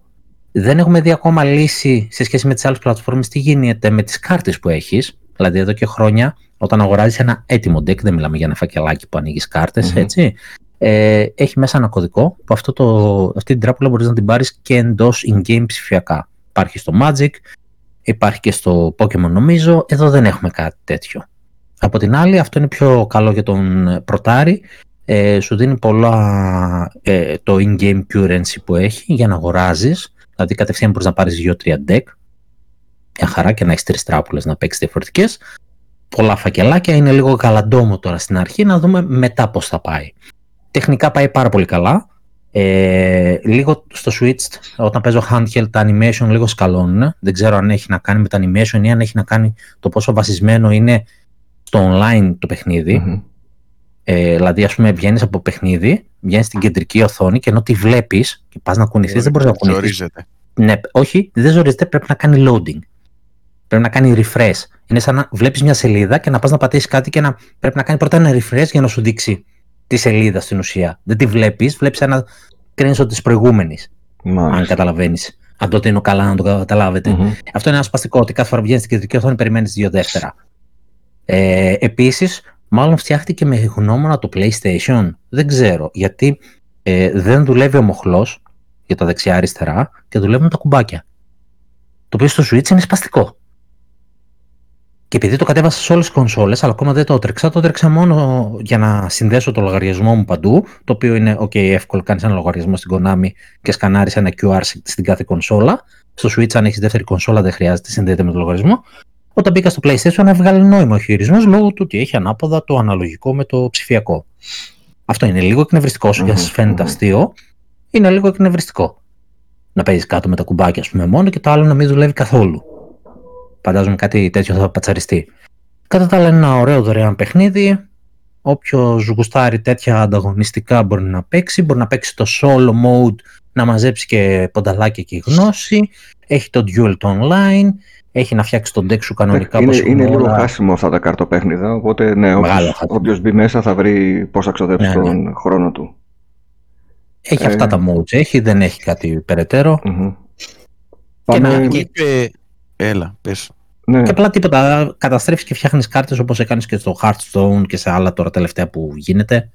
Που μπορείς να δημιουργήσει κάρτες ή να χαλάσει κάρτες και να... αυτό το μηχανισμό τελευταία, όποιος τον έχει δει, ξέρει. Αυτά έχει μέχρι στιγμής. Ε, πριν πάνω για το Νίνο Κούνι, να πω ότι θυμήθηκα το Eternal Sonata στο Xbox 360 που ήταν time exclusive. Το 2007. Ένα ωραίο RPG της Namco. Mm-hmm. Αυτό. Δεν ξέρω αν το έχει δει κανείς το Eternal, Eternal Sonata. Το δίνει σαν ε, ρέτρο πρόταση της εβδομάδας; ε, ναι, θα μπορούσε. Τώρα έτσι μου ήρθε φλασιά, ρε παιδί μου. Κάτι μου λέει Μήπως να επανα... Ό,τι θυμάται χαίρεται. Μήπως να επαναφέρουμε τις ρέτρο προτάσεις για παιχνίδια κάποια στιγμή; Εγώ νομίζω ε, όχι, απλά ε, μου, ήρθε, μου ήρθε στο μυαλό, επειδή έπαιξε ο πάνω στον Νίνο Κούνι, μου ναι. ήρθε φλασιά αυτό ότι ε, θυμίζει πάρα πολύ Νινοκούνι το συγκεκριμένο. Ωραία, το και εγώ λέω να, να την επόμενη δεν εκπομπή. τώρα που δεν έχει και το βίντεο, εντάξει, Όχι, ναι, από την επόμενη εκπομπή θα μπορούμε μετά από το τι παίζουμε να λέμε στο καπάκι γιατί προτείνουμε ναι. από τα παλιά. Ναι, θα, θα μπορούσαμε. Ωραία, θα το κάνουμε. Πάμε στις ταινίες. Ναι. Επίσης να πούμε Πάμε. και τι προτείνουμε σε retro clothing. Ε, πού θα τα βρεις; Ε, παιδιά, σας προτείνω μια μπανάνα κοκακόλα, μπανάνα κοκακόλα για να βάζετε τα κλειδιά του αυτοκινήτου. Πού θα τα βάζουμε, στο ε, μπουκάλι κοκακόλας μέσα; Ναι, ναι. Και ένα μπερλέρι. Ένα fly, ένα fly. Ένα fly λέει. Βρήκα ποτήρι η Game Boy, σου κάνει σαν ρέτρο πρόταση. Ωραίο, ωραίο. Που ανάβει κιόλας, ε, αν βάλεις ζεστό μέσα, είναι σαν να ανάβει οθόνη. Ωραίο ακούγεται. Για πάμε στις ταινίες. Ποιος θα ξεκινήσει, Στράτο; Έχουμε και ώρα να σε ακούσουμε. Λοιπόν, εγώ θα σας πω μια του, ταινία του 1990 δεν ξέρω αν την έχετε ακουστά, η οποία λέγεται Darkman. Δεν την ξέρω. Πιστεύω το εξώφυλλο θα το έχετε πετύχει. Στα ελληνικά σκοτοίδης. Στα ελληνικά. Ναι, ναι, ο Dark ρε. Όχι, ναι, ναι. Darkman αυτός είναι ο Batman είναι ο Darkman. Το εξώφυλλο το θυμάμαι, με αυτό με τις γάζες. Που ήταν ένας τύπος με κάπα και πίδεσμο στο, στα μούτρα και ένα καπέλο. Μπράβο, ναι. Και υπήρχε και παιχνίδι τότε στους home computers. Είχε βγει. Ε, η ταινία αυτή λοιπόν είχε κυκλοφορήσει ένα χρόνο μετά το Batman και τη μουσική Φρίλερ, μάλιστα. περιπέτεια, τι στυλ είναι; Και super hero movie από κόμικ. Α, είναι από κόμικ. Ναι, η... Ποιος ήταν ο Darkman? Τάνι Έλφμαν ε, και σε αυτή την ταινία είχε γράψει τη μουσική. Ο Darkman τώρα υποτίθεται ότι ήταν ένας επιστήμονας ο Λίαμ Νίσον τον κάνει. Μπράβο. Ο οποίος υποτίθεται έφτιαχνε, προσπαθούσε να κατασκευάσει συνθετικό ανθρώπινο δέρμα και κάποια στιγμή κάποιοι μαφιόζοι του επιτέθηκαν και παραμορφώθηκε από την επίθεση αυτή και μετά τον πήγανε στο νοσοκομείο που εκεί του κάνε μια πειραματική θεραπεία και απέκτησε και κάποιες δυνάμεις. Τώρα είμαι σίγουρος ότι τα παιδιά στο chat γράφουν θα μας πει και το τέλος. Όχι, δεν θα το πω. Ξεκάθαρα. Και δεν μπορούσε να αισθανθεί ναι, και μετά πόνο, και μετά.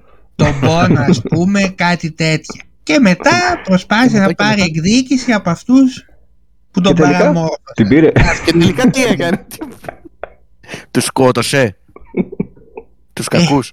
Σε όλες τις ταινίες τι λες να γίνει; Ναι, αλλά πώς τους σκότωσε, ρε παιδί με όπλο το Αυτό θα το δεις στην ταινία. Μα μην με κρατάς Επειδή κάτι μου θύμιζε και το κοίταξα, είχε βγει και στο Game Boy. Ναι, είχε βγει, είχε κυκλοφορήσει παντού. στο NES. Ναι, ναι. Πέρα από τα home console, είχε βγει Game Boy και NES. Πρέπει να το έχω πετύχει στο Game Boy αυτό, πρέπει να το έχω παίξει. Μάλιστα. Ήταν έτσι μια, πώς να το πω τώρα, ταινία του 90. Είχε ακουστεί ψιλοκάλτας, ας πούμε. Εγώ θα σας πω 6 χρόνια μετά. Το IMDb παίρνει 6,4. 6,4, ωραία. Μια χαρά κάλτσα. Όχι, 6,4 αλλά πότε βαθμολογήθηκε; Υπήρχε τότε το IMDb. Διαχρονικά, διαχρονικά. Από τότε που ε. άνοιξε το ε, IMDb μέχρι σήμερα ναι, έχει πάρει 6,4 με 62.000 ψήφους. Ωραία. Εγώ θα σας πω σε ελληνική ταινία 6 και χρόνια είναι μετά. R rating. Ναι, είναι R rating γιατί Εντάξει. υποτίθεται έχει σκηνές βίας μέσα. Μην μας πεις τις σκηνές μόνο. Όχι, ε, δεν θα Να σας πάω στη δική μου ταινία γιατί θα ακούσουμε το Μην τέλος. Μην μα πεις εκεί που του βγάζει η καρδιά. Oh, καταστροφή. Έλα, πάμε. πάμε... Τι ποια καρδιά, τι λέει; Λοιπόν, φεύγουμε από το 1990, πάμε στο 1996. Ε, Βάζει την DeLorean ε, την ε, χρονολογία ο Πάνος. Θα προτείνω μια ελληνική ταινία την οποία μου πρότεινε και επέμενε εδώ και ένα χρόνο ο Φατ Μάσαρντ, ο Νίκος και μου έλεγε δες αυτή την ταινία, δες αυτή την ταινία. Τελικά ήρθε ο χρόνος, την είδα την ταινία. Εγώ νόμιζα δεν υπήρχε, γιατί το έλεγε για πλάκα. όμως. Λοιπόν, η ταινία λέγεται Απόντες. Είναι δραματική ταινία σε σκηνοθεσία του Νίκου Γραμματικού, όπου το σενάριο το έχει γράψει ο ίδιος, ο Νίκος Γραμματικός, με τον συγγραφέα και σεναριογράφο τον Νίκο Παναγιωτόπουλο. Παίζουν πλέον γνωστοί ηθοποιοί, τότε ήταν πιτσιρίκια όπως ο Εμίλιος Χιλάκης, ο Βαγγέλης Μουρίκης, ο Τάσος Νούσιας, ο Νίκος Γεωργάκης και λοιποί. Και, ε, και τώρα άσημοι είναι. Άμα τους δεις και καταλάβεις τι είναι. Δεν τους κάτσε. Ο ένας τώρα είναι πρώτη μούρηδικα αυτή την περίοδο. Χιλάκη το ξέρεις σίγουρα. Δεν ναι. τους ξέρω. Πρέπει να δω φάτσες. Ναι. Και τον ε, Τάσο Νούσια τον ξέρεις. Ε, μόλις τον δεις δηλαδή και συνειδητοποιήσεις ποιος ηθοποιός είναι. Θα τον καταλάβεις ότι τον ξέρεις. Αγρίες μέλισσες δεν βλέπεις; Όχι. Δεν βλέπεις, ε, δεν βλέπεις. Το νησί δεν το είδες; Το νησί; Ναι. Με τη Λέχου. Ο Νούσιας ναι. έπαιζε ναι. εκεί. Ναι, το έχω Και ο τέτοιος έπαιζε και ο Χιλάκης έπαιζε. Α, και αυτός έπαιζε, δεν θυμάμαι. Ε, βέβαια, έκανε το βαρδουλάκι. Λοιπόν, η ταινία έχει να κάνει με έξι παιδικούς φίλους από τη Σαλαμίνα που συναντιούνται σποραδικά σε ένα διάστημα από το Ευρωμπάσκετ του 87 το πρώτο πλάνο που ξεκινά είναι να βλέπουμε στιγμιότυπα από την Εθνική Ελλάδος στον ημιτελικό του Ευρωμπάσκετ. Και φτάνει μέχρι το Μουντιάλ του 1994. Μέσα σε αυτή την επταετία η ζωή τους εξελίσσεται και η σχέση τους περνά από διάφορα στάδια. Είναι για μπασκετικούς το έργο. Καμία σχέση. είναι για όσους έζησαν τη δεκαετία εκείνη. Και Μουντιάλ σου λέει αφού τι μπασκετικούς λες. Και βλέπουμε αυτή η παρέα των έξι ατόμων που ήταν μια παρέα ε, που έβγαινε έξω για να διασκεδάσει, να πιει τις μπύρες της, να κάνει τις τρέλες της, να πάει για μπάνιο, να φωτογραφηθεί, ξέρω εγώ, να κάνει χαζά. Πώς μέσα χωρίς σε 7 χρόνια, χωρίς Ιντερνετ εννοείται, έρχεται όμως κάποια στιγμή το κινητό στη ζωή τους, το δείχνει αυτό, αλλά βλέπουμε μέσα σε 7 χρόνια η ίδια παρέα πώς σταδιακά αλλάζει, πώς ε, αρχίζουν να μαλώνουν μεταξύ τους χωρίς λόγους, να απομακρύνονται, να μπαίνουν γυναίκες Οπότε αλλάζει η ζωή, να έρχονται παιδιά και να αλλάζει ακόμη πιο πολύ η ζωή. Ε, καλά, αυτό το ζούμε, δεν χρειάζεται να το δούμε. Και στο τέλος τι έγινε, και όμως, το παιδιά, είναι, ε, Το δείχνει πάρα... Άιντε βρε. η ταινία εμένα με συνεπήρε, κάθισα την είδα μονοκοπανιά. Ε, δεν, επειδή δεν το είδες είναι... στο σινεμά, στη συνεπήρε. Ποιο σινεμά, Τι λέει τώρα; Τώρα την είδε, ρε, σε λέει. Επειδή είμαι συνεπήρε, μήπως το είδα στο σινεμά. Καλά, ρε, αυτό. Πού να το Αυτό ήταν αυτό. Εσύ δεν πέρασες και το σκύλο τώρα με αυτό. Ένα κρύο ανέκδοτο τη βδομάδα, ρε. Ένα. Τώρα, Άντε, η ταινία ε, απέσπασε τέσσερα βραβεία στο Φεστιβάλ Κινηματογράφου Θεσσαλονίκη το 1996. Αυτά τη καλύτερη ταινία μεγάλου μήκους, σκηνοθεσία, σεναρίου και β' ανδρικού ρόλου. Και πήρε και το βραβείο καλύτερης ταινίας από την Πανελλήνια Ένωση Κριτικών Κινηματογράφου. Πάνω, ε, πού την είδες, πού την κατέβασες; Ε, θα σας το πω αμέσως. Είναι δωρεάν στο YouTube. Oh. Όπως όλες οι ελληνικές. Γράφετε ναι, οι Απόντες και θα δείτε μέσα σε αυτήν την ταινία, αν όχι τους no. εαυτούς σας, τα μεγαλύτερα ξαδέρφια σας, αδέρφια σας. Η αλήθεια μου κινεί το ενδιαφέρον. Και εμένα, και εμένα, θες να τη δω. Εντάξει, τη βρήκα. Ωραία. Να τη δείτε. Και σε πολλά κανάλια. Να τη δείτε. Όπως μου πρότεινε εμένα ο Νίκος να τη δω και την είδα και τελικά του είπα ευχαριστώ πάρα πολύ γιατί ήταν πολύ καλή πρόταση, να τη δείτε κι εσείς. Είναι λίγο, nice. είναι λίγο αργή, εντάξει, είναι ελληνική ναι. ταινία, λίγο αργή. Ελληνική, ναι. Αλλά εμένα μου άρεσε και πώς έκλεισε είναι και... Τον Ανδρέα για να δει ελληνική ταινία θα του πεις πρώτα η σκηνοθεσία πώς είναι. Είναι κάνα μονόπλανο, κοίταξε, κάνα... Κοίταξε, η σκηνοθεσία σε μεταφέρει... Όταν σε mood να δω ελληνική ταινία, το θέμα σκηνοθεσία το πετάω στο κάλαθο του να χρησιμοποιήσω. Παρόλα αυτά, παρόλα αυτά, Ανδρέα, θα δεις ότι θα σε μεταφέρεις σε εκείνη την εποχή. Θα θυμηθείς δηλαδή καλοκαίρια ναι, στην Κρήτη, στην αυλή και με μεταφέρει γιατί είναι γυρισμένη τότε. Αν γυρνιόταν τότε, τώρα η ταινία αυτή, θα μπορούσε να μου το. Θα, θα μπορούσε να μου το μεταφέρει. το, η μαγιά του σκηνοθέτη είναι να το γυρίσεις σήμερα για τότε. Ε, θα τους πούμε να το ξαναγυρίσουν και σήμερα να σε μεταφέρουν στο ε, τότε. Ρέτρο ταινίες λέμε ρε φίλε, του τότε λέμε, εντάξει. Πάμε Νίκος στη δική σου πρόταση. Λοιπόν, εγώ έβαλα το What Dreams May Come είναι του Ρόμπι Williams, το αγαπημένο μου.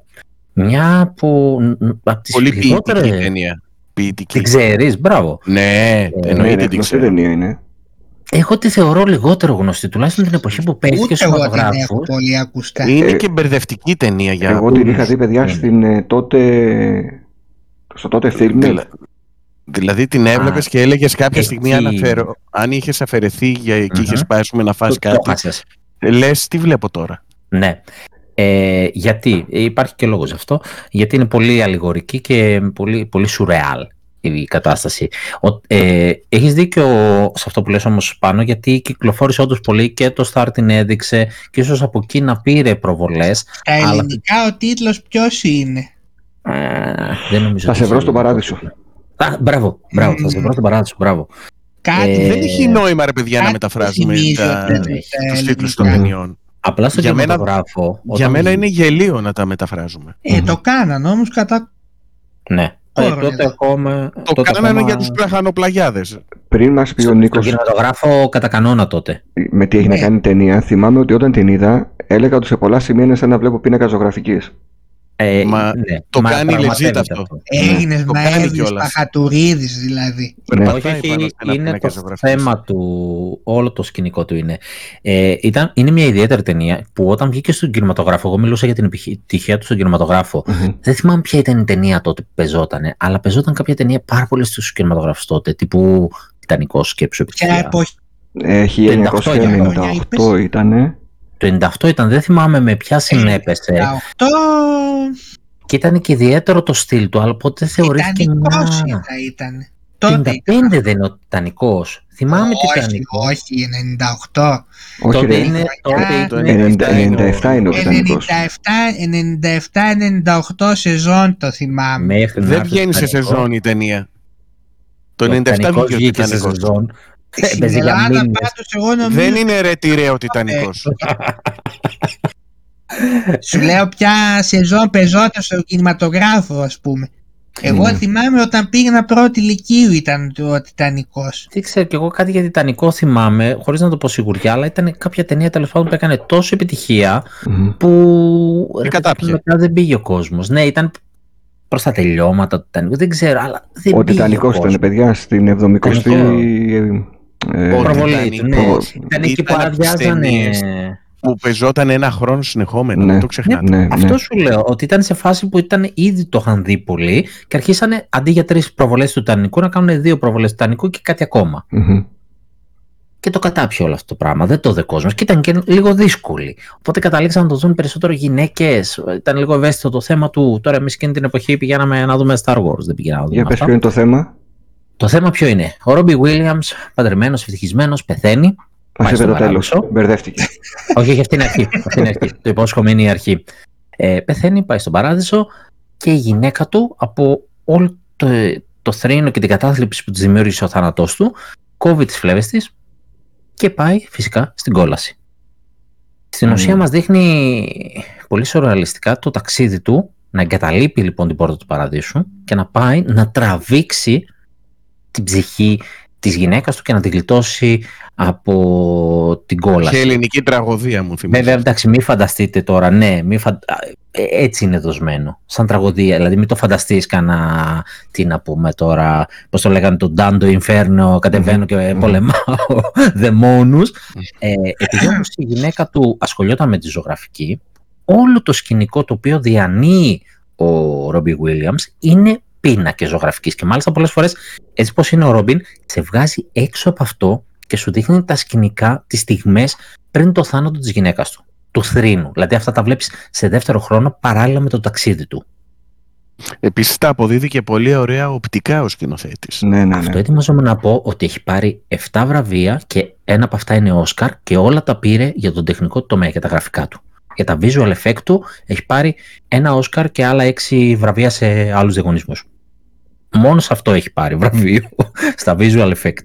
Είναι ένα λίγο βαρύ στην αρχή. Αν και νομίζω Πόσα ότι. κιλά περίπου; Το προσπεράσω. Ε, είχα απάντηση, αλλά θα το προσπεράσω.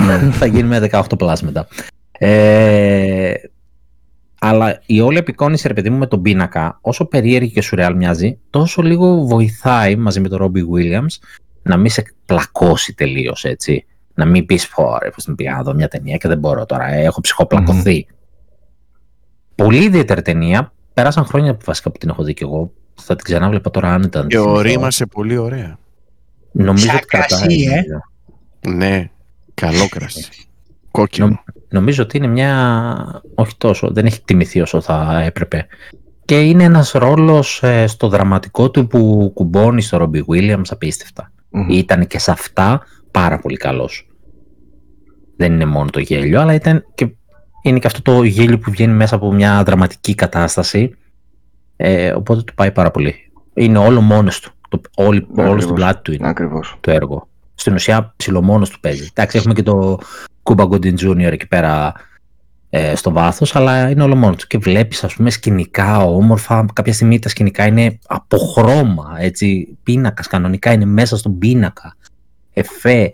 Ε, πάρα πολύ ωραίο. Τέλεια. Για το Σαββατοκύριακο τώρα. Τέλεια. Αντρέα, εσύ; Εγώ θα σας το πω με ένα quiz. Ναι. Η ταινία που προτείνω ε, έχει πρωταγωνιστές Mel Gibson και Julia Roberts. Μπορείτε να θυμηθείτε ποια ταινία είναι; Ω, Μιτζή. Πες μου ότι δεν είναι προφανής. Έχεις 8 λεπτά πολύτιμου χρόνου στη διάθεσή σου. Θα τα φάω σε αυτό. Τι θες. Δικά μου είναι ό,τι θέλω τα κάνω. Ηλία ρίχτω. Για θύμισέ μου. Λοιπόν, Κάπου είναι τους μια θυμάμαι, πολύ αλλά- επίκαιρη ταινία, επίκαιρη ταινία, conspiracy theory. Θεωρίες συνωμοσίας. Εντάξει, δεν είπε το πετύχουμαν, όχι. Ε, δεν είναι ο Μέλ Γκίψον εκεί. Ήταν ο Μπέλ. Δεν είναι ο Α, Mel ναι, ρε, Gibson. έχουμε Mel Πώς το Gibson. λένε. Έλα, ρε, ναι, ναι, ναι. Εντάξει. Και εγώ Ο έτσι. Redford. Ε, ναι, όχι, ο τέτοιος είναι, μωρέ. Όχι, Ο- ο... Όχι ο Redford. Richard Ο Ρίτσαρντ Gere. Γκίρε, Ο παιδιά. Ρίτσαρντ Γκίρ, μπράβο. Κα- Ναι, ναι, ναι, αυτό. Και εγώ το Μου τρώω προηγούμενο κατά 8 σκέφτηκα. λεπτά όμως τώρα και εντάξει. δεν Ναι, ναι, έλα, έλα, αισθάνεστε. πάμε, Αντρέα, πάμε. Έτσι θα στα φάμε πίτι. Αταούλες. λοιπόν, ε, γιατί είπα ότι είναι πολύ επίκαιρη, γιατί στις μέρες μας οι θεωρίες συνωμοσίες ε, κόβουν και ράβουνε. Πρωταγωνιστής μας ένας οδηγός ταξί. Ο, ο, ο, ο Εμάς Mel τις Gibson. φτιάχνουν εδώ, ρε. Δεν τις Ναι. καταρρύπτουν. Όχι, αυτός δεν τις καταρρύπτει, τις, τις Δεν φτιάχνει. το θυμάμαι. Α, μπράβο, μπράβο, μπράβο. Ο, ο- που παίζει ένα έτσι λίγο ημίτρελο χαρακτήρα. Ναι, με ναι, τις ναι, εφημερίδες με τα ναι, κόμματα. ναι, ναι, ναι. Ω, ρε φίλε, Ναι, ναι. Αυτός λέει τις θεωρίες συνωμοσίας. Είναι σαν πέφτει... Έλληνα σαν Έλληνας ταξιτζής που λέει όλο θεωρία συνωμοσίας. Απλά πέφτει και σε μία που ισχύει. Ναι. Έτσι. Ναι, ναι. Απλά ψάχνει να βρει ποια είναι αυτή γιατί μπλέκει. Τον κυνηγάνε μετά, παρακρατική και τέτοια και ναι. μπαίνει σε ένα γαϊτανάκι. και κανένα λευκό πόλο; Όχι, λευκό πόλο. Που μία από τις ε, θεωρίες που έχει γράψει είναι αληθής και δεν ναι, ξέρει ποια. Ναι, ναι, ναι. ναι. απλά, ναι. απλά ε, μας λείπουν τέτοιες ταινίες με τέτοιες ερμηνείες και τέτοια έτσι παλιού, παλιωμοδίτικου στυλ κινηματογράφου με περιπέτεια με τόσο έντονο ρυθμό. Ποιο έτος ήταν; Το 97, η χρυσή χρονιά του κινηματογράφου. Εσύ έχεις από εκεί το 97 το 97 είχαν βγει απίστευτα διαμάντια. Θυμάστε που ναι, ναι. λέγαμε και ναι, ναι. βλέπαμε τίτλους και λέγαμε τι βγήκε ρε παιδιά εκείνη τη χρονιά. Και αυτές οι παλιές του Mel Gibson κρατάνε καλά. Πάρα πολύ καλά. Και... Ο ίδιος δεν κρατάει καλά πλέον. Ε, ε, εντάξει, αφήστε τον, ε, καλά, αφήστε τον στην ησυχία του. Ας μιλήσουμε για τον παλιό. Άμα δεις από τότε πώς έχουν γίνει, άστο. Λοιπόν, πάντως σε ένα έργο τελευταία που τον είδα που έκανε τον Άγιο Βασίλη, περσινό, προπέρσινο, ε, κρατιέται αρκετά καλά. Νομίζω πλέον τα πάει καλύτερα με τη σκηνοθεσία και όχι με την ηθοποιία. Ε, Κυρίως σκηνοθετεί, ναι. Τώρα σκηνοθετεί. Ε, εμένα μου αρέσει πολύ η ηθοποιία του πάντως. Ή τότε ναι, μέχρι κάποιο σημείο ναι. ναι Τώρα ναι. δεν ξέρω. Εντάξει, το Braveheart εγώ το θυμάμαι, μου άρεσε πολύ. Ε, καλά, το Braveheart είναι η ταινία. Ακριβώς. Μπας περιπτώσει, αυτή είναι η πρότασή μου. Τέλεια. Από Ιράν θα μας μου, μου, τελείωσε, μου τελείωσε ο χρόνος, οπότε ε; τελειώσαμε. Όχι, δεν έχει Ιράν. Ε, πώς, εγώ περιμένω Ιράν λίγο. Δεν βλέπω τέτοια. Δεν βλέπω από Ιράν, δεν βλέπω από Ιράν. Δεν έτυχε να δω κάτι. Αν δεν... πέσει στο δρόμο μου κάτι από Ιράν, δεν θα πω όχι. Αν θέλετε, μπορώ να αρχίσω τι Ινδικέ. Έχω πολύ ωραία Ινδική. Θέλετε να, να σας προτείνω έτσι μια στα γρήγορα; Να πες ένα Bollywood έτσι στα γρήγορα. Όχι, όχι Bollywood, θέλω μια καλή Ινδική, αλλά όχι Bollywood. Λοιπόν, το Three Idiots το έχετε δει; Three Idiots. Three Idiots το έχετε δει; Α, three, three, οι τρεις. Three, three. Okay. Τρεις ηλίθιοι. Δείτε αυτή την ταινία την Ινδική και, και μετά πείτε μου, Πείτε μου. Ποιος από τους τρεις είστε; και όμως αυτοί οι τρεις idiots είναι πανέξυπνοι άνθρωποι στη συγκεκριμένη ταινία. Οπότε μην το παίρνετε προσβλητικά. Είναι πάρα πολύ ωραία η ταινία. Ε, αν τη βρείτε κάπου δείτε. Έβαλε μέσω τώρα πάλι. Σαν να λέει εσεί είστε οι τρεις ηλίθιοι, ας πούμε. Αντρέα. Καμία σχέση. Σας είπα ότι οι τρεις ηλίθιοι δεν είναι όντως ηλίθιοι στην ταινία τελικά. By the way, λίγο την εντύπωση ότι σε τετράδες βγαίνουν συνήθως.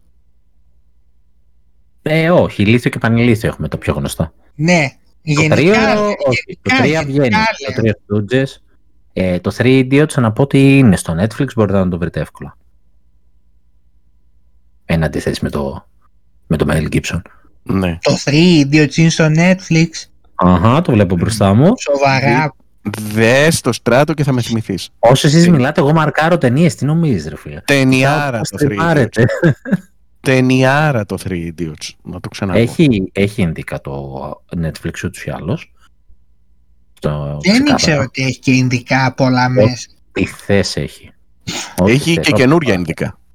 Και, ναι, μα εκεί φαν, φαν και του Ινδικού κινηματογράφου δηλαδή.